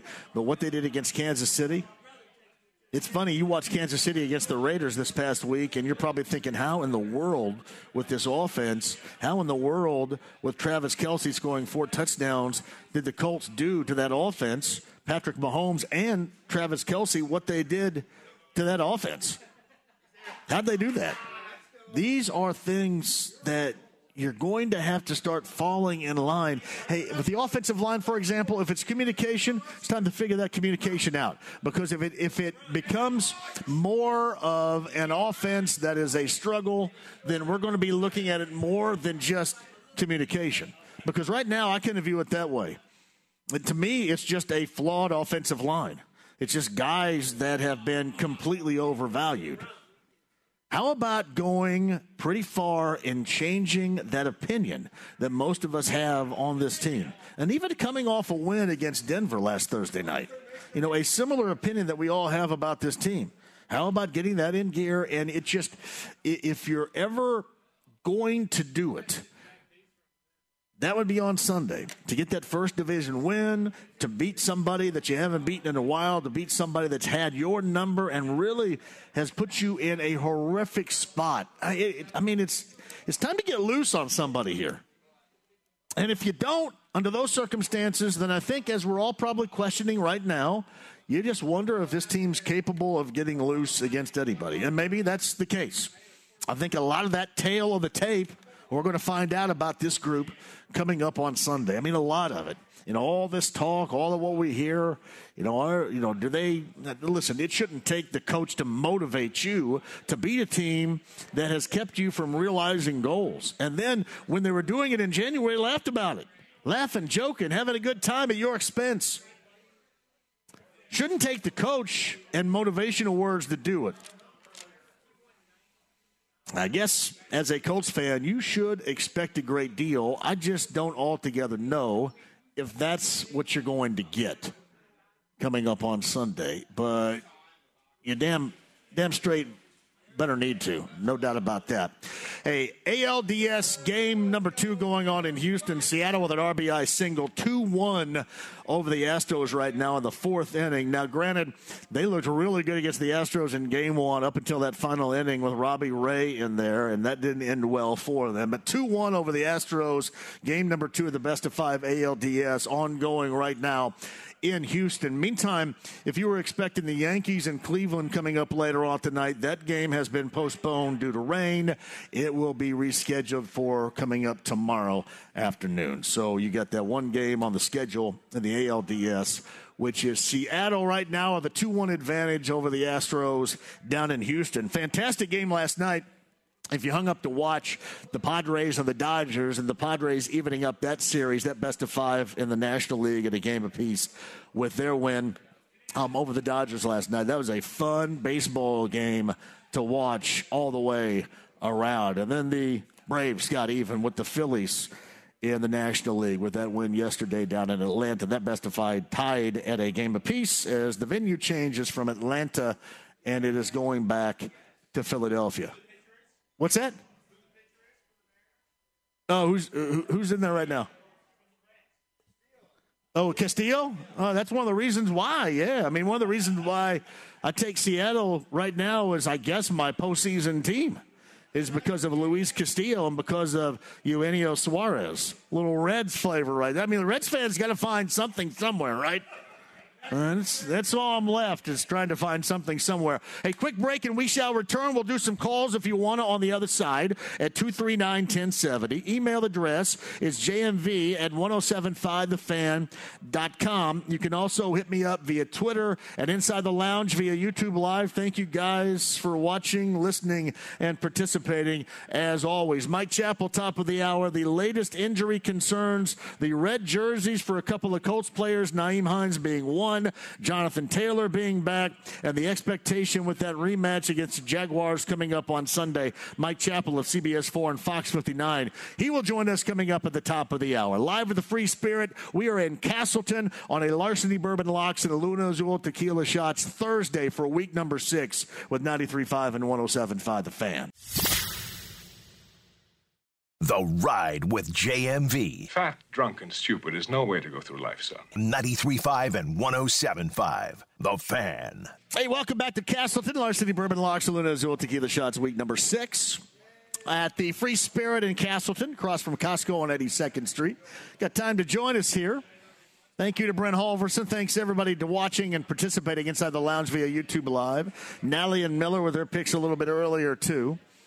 Yeah, you got the Thursday night game is Washington on the road at Chicago. Ron Rivera, the head coach of the Commanders, what was it, like nine years, I think, in Chicago as a linebacker. He played for the Bears when I was a fan back in the day of the Bears because remember, I, I grew up, I'm 52, going to be 53. I grew up basically when I first started recognizing sports was, you know, around four and five probably more so five than than anything else. And you know, I remember those early early days of being a Reds fan with the back to backs with the big red machine.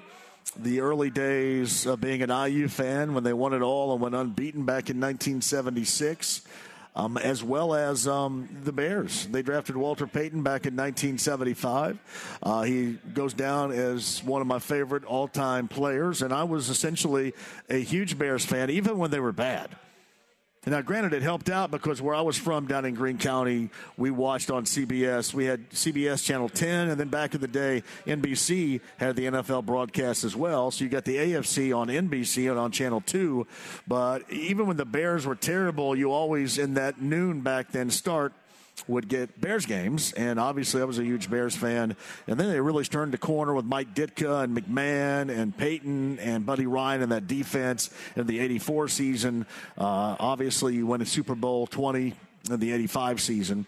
But um, and then once you start you know, doing this, I think it kind of faded after the Erik Kramer era at quarterback. Uh, the Bears fandom started to fade for me, and then you have to concentrate on other things. You just don't really, you know, have the time. But uh, no, I was a big time Bears fan back in the day, and remember Ron Rivera very well with that Bears defense and the winners of Super Bowl 20 under Buddy Ryan. And again, you got the Commanders. He's the head coach of Washington. Get the Bears coming up at Soldier Field in Chicago later on tonight. Meantime, on the Andy Mohr Automotive Group hotline, let's jump ahead to Sunday, that 1 o'clock start, and a rematch for the Colts and the Jaguars at Lucas Oil Stadium. Mike Chappell of CBS 4 and Fox 59 joins us. I guess we kind of find ourselves here again, don't we? It's if this team can't do this now, when are they going to be able to do it? I mean, all the history, all that we know in recent history, in this team's failures against Jacksonville, if you can't do it with knowing the past, momentum, all of this crap, when are you ever going to be able to do it? And I guess, Mike, we find ourselves kind of talking that way leading up to Sunday with this group. Yeah, it's it's and, we've talked about we we knew the AFC South was going to be gettable but this is a division that's going to it's going to force you to be a contender because I, I just don't see someone getting on that hot run like Tennessee did last year after they lost Henry. I just think whether you want to or not, you're going to be involved in it. But geez, I mean, take advantage of the fact that you've played really poorly for five games, and you're right there. They were within yeah. a, a two-yard pass from being in first place. Uh, but at some point, you have to quit worrying about, well, you know, they lost and they lost. No, how about you take care of your business? You've got look look at this schedule: Jacksonville, Tennessee, Washington, New England, and even the Raiders. Before before you get Philly on, on November twentieth, whatever it is. So it's there, but but you have to start playing better. The defense is probably playing maybe a notch above where we anticipated. Maybe I don't know but the offense is just a mess. And you know what numbers you want to use? Seven straight games with less with 20 points or fewer. This is the fewest points in five games since Peyton's rookie year. Yeah. You just can't survive in the NFL doing that with 21 sacks and you know the turnovers and the 11 fumbles by the quarterback. You know, throwing darts on the board for your offensive line. I, I just it's there for them, but at some point they need to, to you know kind of hitch up their pants and take advantage of it. To Mike Chappell of CBS 4 and Fox 59, Colts Jaguars coming up on Sunday. That's a 1 o'clock start at Lucas Oil Stadium. I start with a ride to kick off for the Bullseye Event Center coming up at 9 a.m on Sunday morning. Um, are we at a point we've heard, you know, excuses? It's communication. We've heard excuses. You know, it's you know the the acclimation process. We've heard excuses. You know, guys being out. All these excuses. Are we not though at the point where, offensively speaking, and in particular, Mike with his offensive line, it is what it is? Are we not there right now, or is there still a really legitimate opportunity for them to prove us wrong? Well, there's plenty of time. I mean, you know, there's 12 games left, but but you know, if, if ever there's going to be a, a chance of, of communication issues, it's, it's when you're mixing up your offensive line. This isn't like these guys. You know, the, the, the group that that started the season and played so poorly, they were together all off season. There, there was there should have been no reason for miscommunication. Well, now when you change guys around, does anything scream desperation more than changing three offensive linemen on a short week where you have like two walkthroughs. I mean, right. that, that just says, well, this isn't working. Let's try something else. So you know, and it would have been, it would have been crazy. The definition of insane to keep the line in place. So they had to do something. But to change three guys, I they, you know, they, they've quit calling me for advice, probably for a lot of reasons. But I would have left Braden Smith at right tackle. Me too. I know they moved him. I, I know they moved him inside. Frank, and Frank's explanation made a lot of sense. They wanted to, you know, strengthen the run game inside, and, and they got some some decent runs inside. But boy, the the protection on the edges was atrocious, and I would. I would kind of give up some good runs inside to keep my quarterback from getting pummeled. So I, you know, will they keep the same group this week? I don't know. I again, I would put Braden Smith back at right tackle, and I would find whether you want to put Pryor inside the guard. Okay, I wouldn't. I would try to find whether Dennis Kelly can play guard or Will Fries, whatever. I know, I know Will Fry struggled when he went in there for Danny Pinter. I would rather try to make do at right guard than than hamper two positions at right guard and right tackle. Uh, Jacksonville's got two pretty good outside rushers, and they kind of exerted pressure the last game they played. I mean, Ryan was hit ten times. Uh, so I, I don't know, but w- once you go down this road, you know, it, it's hard to know how you're going to find any continuity when you're changing all the time. And you talk to these guys, and the, the one position they say you got to have continuity is the offensive line. Well, they, they couldn't stick with what they had. But boy, the last thing you want to do is change week to week. And keep in mind, th- these changes are not because of injury; it's because of performance. Uh, yes, there's time to get it fixed, but what have they shown you to think they can get it fixed? And Mike, this is, and I, have said this all week, and I really going back to last week. This is their foundation. I mean, this is the roots of the foundational build of Chris Ballard, and it has been a failure as we look at it right now. And as I've mentioned, that's not just bad in the right now, but that's bad for the foreseeable future because of the way this team is constructed and constructed financially. Well, but you but you can you can fix it in the off season. I mean, you got any buy left tackle. I know it's they're not just hanging around, but you can invest money in the left tackle, or, or I don't think you draft one because you got to be drafting a quarterback probably. But I, I think that see that I, I don't believe that giving Quentin Quenton Nelson twenty million a year will keep them from doing anything. They can still do still do whatever they want in the off season at tackle, and and then you're going to have to find a right guard. But I, I think that's we've said all along that that's the one position that you're going to have to find a free agent or a but but their center and right tackle haven't been any good to the point where you well, had to I, move I one around on the inside. I, but, I, I, guess I look at it differently. I mean, I look at this as a major where, fail.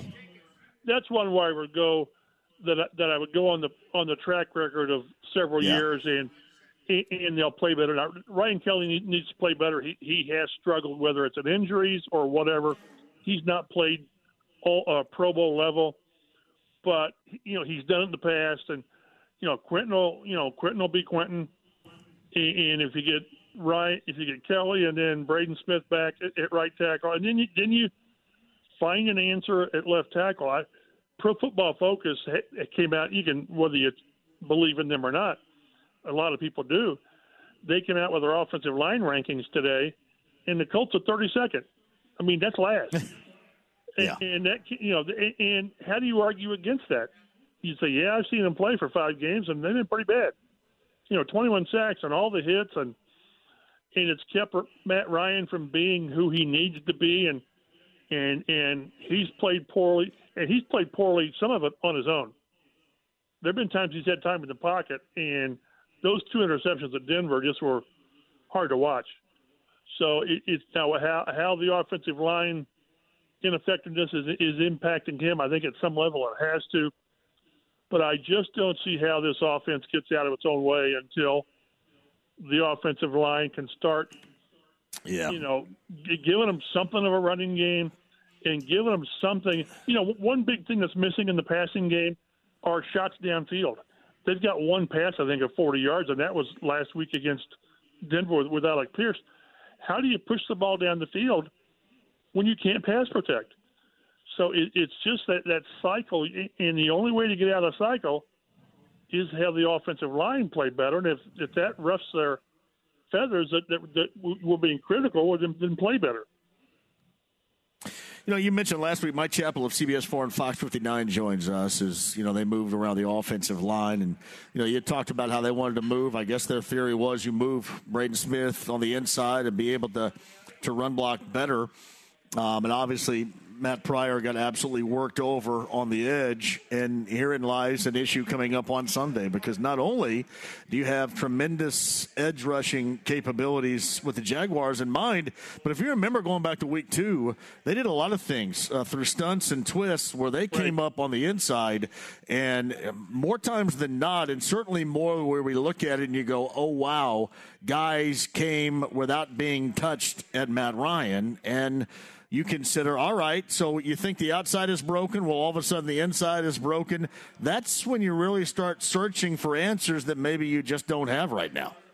Well, and, and then again, when you start changing your right guard, maybe again, then then maybe Jacksonville says, well, let's see how much this guy is in tune, and we're going to start running some some stunts inside and see if they pick it up. See if the running back, again, some of the protection's been the running back, not sliding in, taking a blitzer, but but so much of it was on the offensive line. And yes, they missed Jack Doyle. They do for the run game and all that. But but they knew all of this going into the season. That, that's see part of the problem is not part of. The, the main problem with the offensive line is they knew all these issues going into the going into the off season.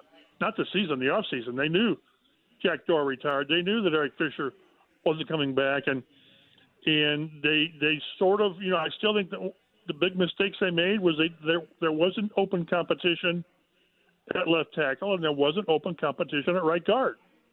The, you know, Pinter at right guard and, and Pryor at left tackle, th- that was their spots. You know, Raimann never really was considered, uh, you know, an opening day threat at left tackle for, for a lot of reasons, and, and rightly so. But it, it's and now here here we are, and you just can't go out and find players. You know, they they brought in a guy who's uh, has uh, you know a ton of experience. Nsekhe, I think his name is Ty Nsekhe, but he has no you know he's got no foundation on on, on the offense. It's going to take him a while. But what do you expect of a guy to come in and play and play well? I mean, maybe Dennis Kelly finally gets a, a shot in the next few weeks but it, it, it's just it's just kind of hard to, to see how they come out of this because Bernhard Raimann is going to have issues at, at left tackle. He just is. But it's clear that they're willing to, to deal with his growing pains as opposed to sticking with Matt Pryor, who just wasn't working at left tackle. Mike Chappell of CBS 4 and Fox 59. He's with us. All right. I've had at least some lighthearted debate earlier this week about the play through the first five weeks of the season from Matt Ryan. I don't think he's been any good. Now, do I understand that he's been under siege the entire time? Absolutely. But as we talked last week, when you sit in the press box for two games, you kind of see what also, when he's not under siege, he has missed. Throws he has missed, receivers he's missed. Yeah, I don't think he's been very good. Others are had the tendency to give him a break on this because of the low level of play of the offensive line. Where do you stand on the type of play we've seen from Matt Ryan through the first five weeks? Probably not as critical as you are, but but he's been part of the problem too. I mean, 11 fumbles, and that figure is a, li- a little bit bloated because he had like four at Houston. Remember, he had four in the center snaps. But okay, that's still seven he's had seven fumbles on uh, on sacks, and the interceptions are just you sit there. We were talking on our, our, our podcast on Fox 59 today. I remember when Luck was here, and Clyde Christensen was a court or was a quarterback coach, and I'd, I'd talk to Clyde that when Luck would throw those bonehead throws that he always did, I told Clyde, you want to stop the game and go to the quarterback and say, okay, walk me through what did you see there? Why, why did you think that was a good throw? That's what those two at Denver were. You, you're thinking, what were you doing?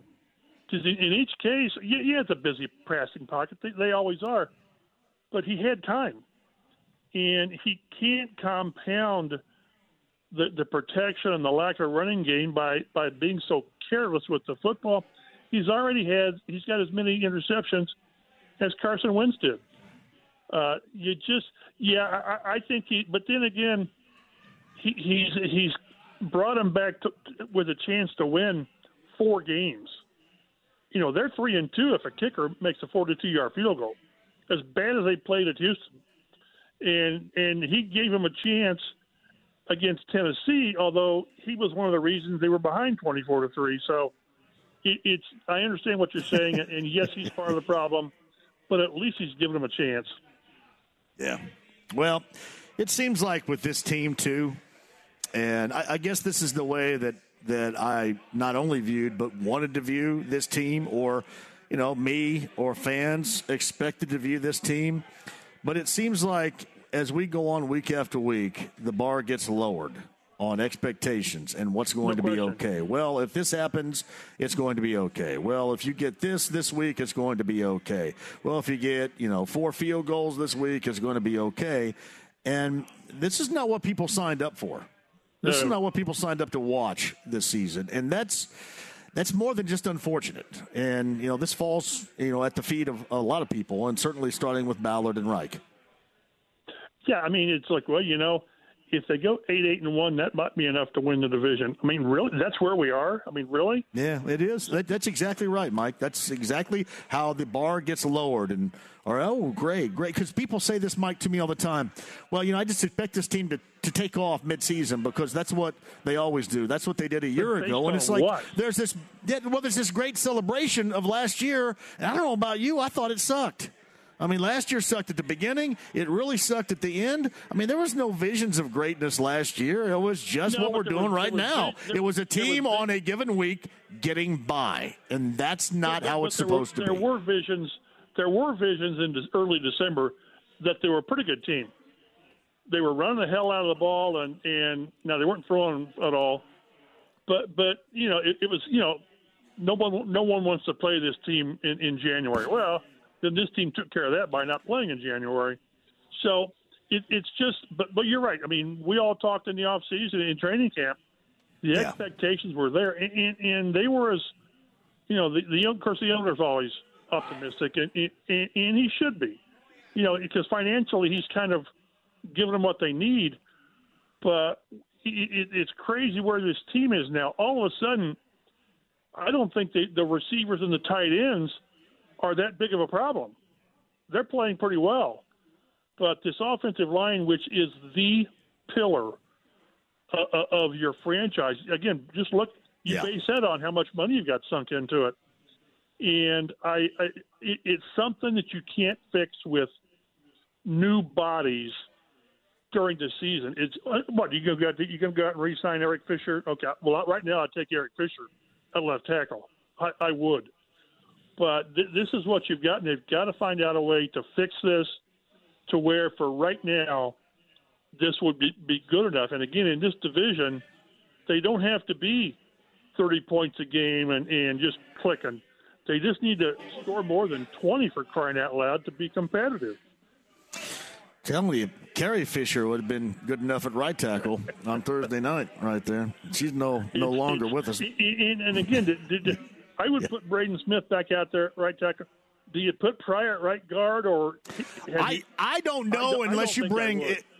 Well, well, I mean, and, and, and here's the thing, and I know that there's a smallish sample size here, but are you at all thinking about Pinter at center? And if it's not Pinter at center, which I know they won't do, and Frank had mentioned, I think yesterday, or maybe the day before, maybe it was yesterday, they haven't considered it. Okay, so that's not going to happen. Would, would you put Pinter back at right guard? Because I, I would be with you. Last week, I would have had Pryor playing right guard and Smith at right tackle. So I certainly would have Smith back at right tackle on this. But um, what, what do you do with Pryor? Do you, because of his level of play, take him out of the equation and restart Pinter there? Is it Will Fries? Is it still Kelly? Do you trust him at center right now? You got so many ridiculous questions about that line to ask.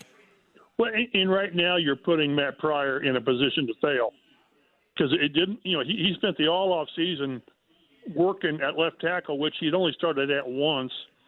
So now you put him at right tackle, which is more of a natural position, but he hasn't worked at it for a while. And now you're going to put him at, if you put him at right guard, it's it's you're, you're just putting a guy in position to fail. And I, but but is, is he a better option inside than Fries or Pinter, who who lost his job early? So I don't know. It, it's not where you need to be. Again, this isn't. They're not making these moves because of injuries. They're making it because of performance. And it's okay when you got one guy you're trying to to, to fix or hide, if that's the word you want to use, but not when you've got holes all over the place. And and again, I come back to Ryan Kelly needs to start playing better. And I'm, I'm sure he knows it. And, and I, I just think Braden Smith has had a couple of, of rough moments, but I think he's got a track record of being pretty good. I, you know, if they had the answers, they wouldn't be changing three guys on a short week. So uh, I'm sure there's a lot of hard questions out there, and you- you're looking at answers that you're that you're not 100% sold on because the guys you're looking to haven't played very much, and if they've played, they've not played well. It makes you wonder. Um, do you, hey, do you go back at all and think about if if they thought at all this offensive line was going to play this way? What would have they have done at quarterback? Well, that's a good question. I first of all, I, I can't imagine them sitting there in in March saying, "Boy, you know, this offensive line might really suck this year." I, I, I just that's the one. That's the It one may, area. it may rank last by PFF going into week number six. So yeah, Well, I just, and that's the one that all the things we talked about in the off season. Very seldom did we say, you know, now what happens if this offensive line isn't very good? That really never came up because you had three guys that you were really sold on, and n- none of us were, hap- were were were feeling good about left tackle. I, I don't remember many people saying, you know, I think Pryor can do this. It was this is what they're doing. And Yeah, well, my, my high on- idea is still better than Chris's idea, by the way. Moving Well, Quenton I- Nelson over there is still a, a better idea than his idea of actually putting Matt Pryor out there. We do recognize that, right? and I can't argue. I, I want to argue with you, but I can't. I, I just can't because because. But so, but and again, all they've done is, is kind of fuel that you know topic you like to run with. And again, but but you, you just have to have some kind of continuity. And I just I hope Bernhard Raimann plays better. In the first half was about as bad as you can play, and he admitted it. I think he settled down some in the second half and overtime. But boy, there were so many instances where Browning and and Bradley Chubb just walked him back into Feasted, the quarterback, and you know I'm giving him a break because he hadn't played much, and he missed he had missed like the last two weeks prior to that. That that again shows you the desperation. They put a rookie out there who, who basically didn't play the last two weeks, but the previous two weeks because of an ankle injury. So it, it's it's it's not the least bit ideal to be in the situation to where you're just kind of shuffling and hoping. That's you know that, that's that's a you know a, a recipe to fail. But you just hope you see something to where the quarterback has a chance to do stuff. The running back, whether it's Taylor or Hines or Deon Jackson or Philip Lindsay, can they're just not getting buried in the backfield. Uh, just act like an offense that can operate without five sacks and three holding penalties and you know four tackles for losses and you know and, and give the defense some some help because the defense is playing pretty well right now. So Mike Chappell with us. All right, Jonathan Taylor back at practice today. That's a good expectation for Sunday. The latest on Nyheim, the latest on Taekwon Lewis, the latest on Shaquille Leonard. Anything we learned today? I know we'll probably learn more coming up tomorrow, certainly. But anything learned today? No, other than you know Nyheim still now. Taekwon Lewis is he didn't have the red jersey on, so he's progressing through protocol. Nyheim still had the red jersey on today, uh, but he's got time. The thing with Taekwon Lewis, keep in mind also that he had an extra week. He, he was out last week, so he's had more time. Shaquille, we've not seen him. I'm still surprised they didn't IR him because he's gonna. I was told he's gonna need surgery on his on his nose that may take a game or two more. So you- you're very quickly you lose them for four games. Taylor, I don't know. He he, he practiced today. Uh, we talked to him today, and he didn't give us much to go on. But if he prac- come back and practices tomorrow, I think he's good to go. And I, I sort of I sort of expect Nyheim to be out there tomorrow without the red jersey, and then he can pass through protocol. But with, with I tell you, with concussions, they're not messing around with it. And if he's not ready, if he shows any signs at all, he's not playing. Who's going to be the Ashton Dulin replacement? Well, I guess Pittman on offense, but they're going to miss him on special teams. Whether that's Dallas Flowers or somebody, I mean, it's he's one of those guys that you don't really appreciate until he's gone. He he's he had sort of turned into that Pascal receiver where he makes he just makes tough catches, important catches. But they're slowly chipping away at special teams players are losing, and they played pretty well on special teams so far. You hate to see them lose, you know, had, had those gashing plays in special teams because they're losing big players. So that's a pretty big loss for four games. So Mike Chappell of CBS 4 and Fox 59 with us via the Andy Mohr Automotive Group hotline. Always a pleasure. So we'll get the bird's eye view coming up on Sunday. If if you can't get it done and get up for this, then I I don't know what you can get done and get up for coming up on Sunday. There's a lot lot riding on this. They won four straight and eight out of nine at home against Jacksonville. Hmm. So, but keep it going because if you if you don't, then you got Tennessee the next week, and and then the season very quickly slips away, even in a bad division. No doubt. I'll see you up at the press box Sunday, Mike. Thank you. Look forward to it. It's uh, Mike Chappell of CBS 4 and Fox 59 on the Andy Mohr Automotive Group hotline. There's a lot to digest right there. We'll double back and get with you. The Harrah's Hoosier Park race of the day coming up a little bit later on, too. We're live at the Free Spirit in Castleton across 82nd Street from Costco right here. Good crowd on hand for this Larceny Bourbon Locks and Luna Azul Tequila Shots Thursday. Inside the lounge via YouTube Live. Of course, Jennifer, I've got something in front of me right here. Thank you for watching, participating, and listening. Tomorrow, Broad Ripple we go. Average Joe's on a Bud Light Blue Friday with Jaguars Colts tickets to give away. That is coming up tomorrow, Average Joe's in Broad Ripple. Back with you coming up on the other side. Somebody's going to get 50 50 in betting and dining. The Harrah's Hoosier Park race of the day and more coming up. Don't leave. The Ride with JMV. Are you kidding? 93.5 and 107.5. The Fan. Free Spirit on a Larceny Bourbon Locks, Luna Azul Tequila Shots Thursday here. Week number six, we did a little bit earlier. There's my guy Luis Castillo on the hill, bottom of the sixth inning, two outs. Nobody on with the Mariners stake to a 2 1 advantage. Game two, best of five. Down 0 1 to the Astros. That come from behind, ninth inning for the Astros. Really, the difference of things would be looking a heck of a lot different right now in this best of five. Castillo, the former Red Leg, pitching into. Uh, Alvarez just yeah. dumping one in. Was that Alvarez It that was did it? Alvarez. No, No, no, wasn't Alvarez is on deck. Alvarez was the guy that uh, got him uh, going back big, to that week. he? That week number, uh, I should say week. That uh, game number one. But again, Castillo two outs in the bottom of the sixth inning. The Astros a runner on, and Alvarez is coming to the dish. That's the lone divisional series game going on today because the Yankees in Cleveland rained out a little bit earlier.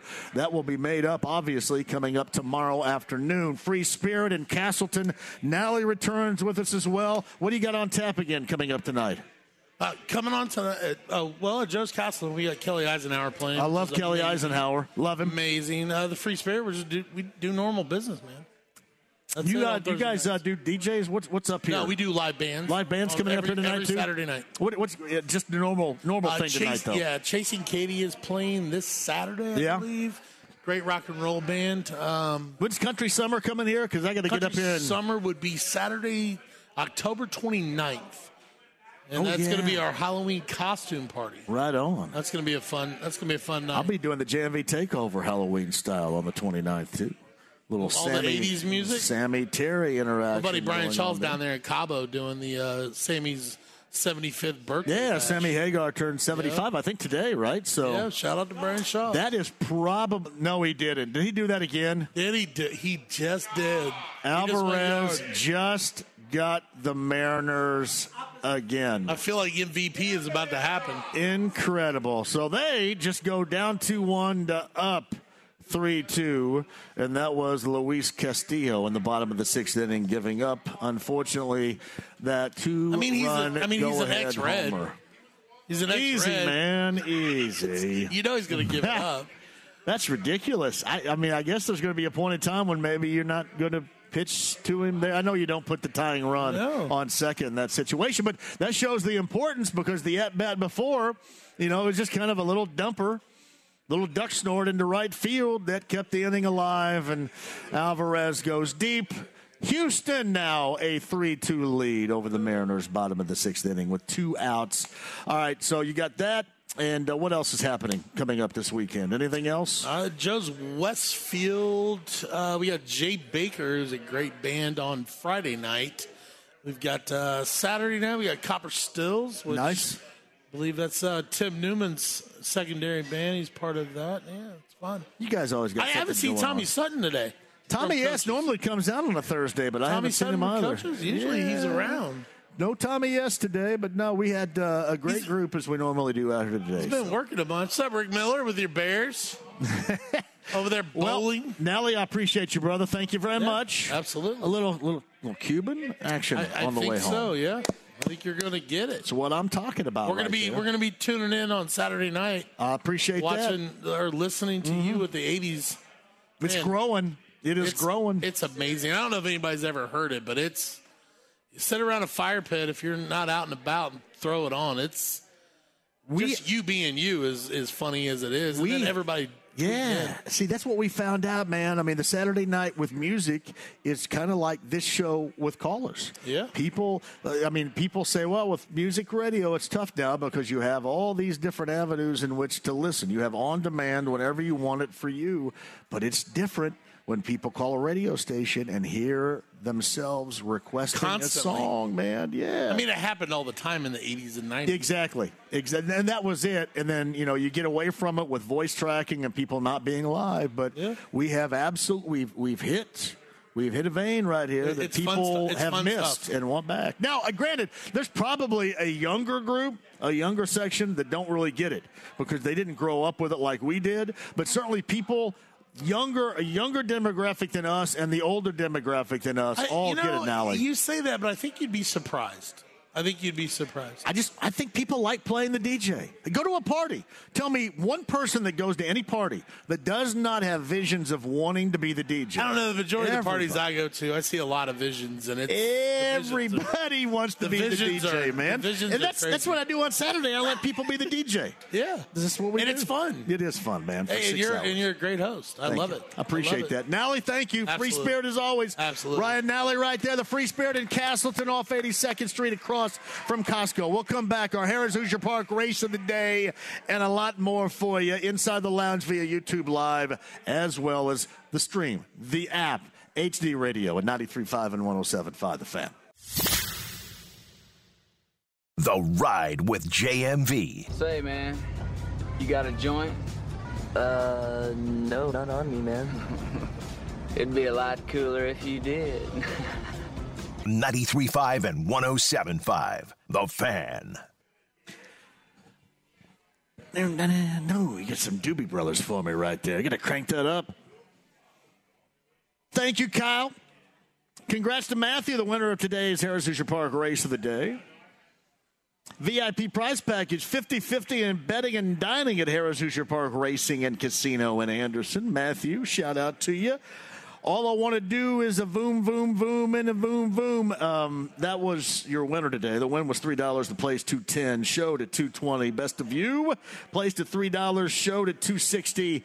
Faded fire showed at 320 that $2 exacta payout gave you 31.40 50 cent trifecta payout went for 44.95 that is your harrah's hoosier park race of the day mariners batting bottom uh, check that. Top of the seventh inning now in houston with a runner on and one down. You know i mentioned last inning too. They had that advantage. They were up two to one.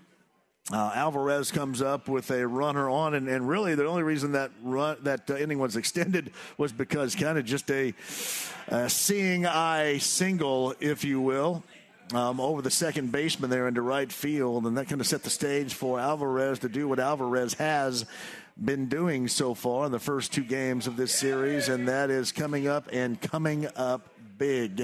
Runner on second, Mariners. Top of the seventh inning. two outs, still batting right there. Actually, runner on first. I'm sorry. And uh, two outs in that inning for the Mariners right now. You know, I mentioned this a little bit earlier, too. I think it was Al Michaels, who is the voice now of NFL on Amazon with Kirk Herbstreit, had mentioned in, when he was on Chicago radio earlier in the week that if he sees another game, because a lot of people believe that tonight's matchup with Washington and the Bears will be offensively within the same level of glory that we saw last Thursday night with the Colts and the Broncos. And for football fans, you hope not. But Al Michaels was talking about that on Chicago radio this week and had mentioned, hey, I don't think I can go through another game offensively like that and may have to retire if it's that bad. It may very well be that bad, but I guess what you take away from it, being that you're a Colts fan, you never really want to hear that. I know that they won, and I know that they won behind the four Chase McLaughlin field goals, but you never really want to hear it about your team. And that's what I brought up with Mike Chappell a little bit earlier. At some point, are you just how you played? There's still plenty of time to hopefully, if you're a Colts fan, get this thing turned around. But that's exactly how you look. That's how you look. And they didn't really give you a lot of signs of any quick turnaround anytime soon. Yeah, think about that from a PFF standpoint. The last offensive line rated in the NFL through the first five weeks of the season would go to the Colts. Now, two ways if you want to look at it. And I will give you the positive, as I did the other day. Uh, the negative is, all right, it is what it is, and that's just how bad they have been, and that will lead this team down the path to absolutely nowhere. Now, the other side of it is, if I were to tell you this is how bad this offensive line was going to look through the first five weeks, if I were to tell you that back in July, back in June, you would have told me what in response as how this team would be to this point you probably would think they wouldn't have won anything. And in fact, they're two, two, and one right now. Um, and I know that it's not looked good. And, and, again, you know me, I've been as, as negative and as critical about this through the first five weeks as anybody else. But when people ask me for a little bit of a positive, you did not even consider, even if you thought this offensive line was going to play as you know, it, it, bad, for example if they weren't going to be as good as advertised, did anybody think they were going to be this bad? So consider that for a moment, too, if you're looking for any example of positivity whatsoever. But man, this game on Sunday is so ridiculously huge. And yeah, I don't know if I can trust them to do anything if you can't get out there on Sunday and take care of Jacksonville. The way that they have dealt with you, certainly in recent history, how can you not? All right, my thanks to Mike Chappell for joining us a little bit earlier. My thanks to everybody here Ryan Nally, Ryan Miller, the Free Spirit in Castleton. Get a great Thursday night and a great weekend right here as well, off of 82nd Street in Castleton. The listeners who showed up out here, I love you guys. Thank you guys for joining us as well. Devin, the onside engineer. Siana is here too. Kyle back at the studio. Jeremiah Johnson. Bally Sports Indiana a little bit earlier. The podcast for each 1075thefan.com. In Broad Ripple with Jaguars Colts tickets on a Bud Light Blue Friday tomorrow at Average Joe's. I'll see you there. 93.5 and 1075 The Fan. Have a great night.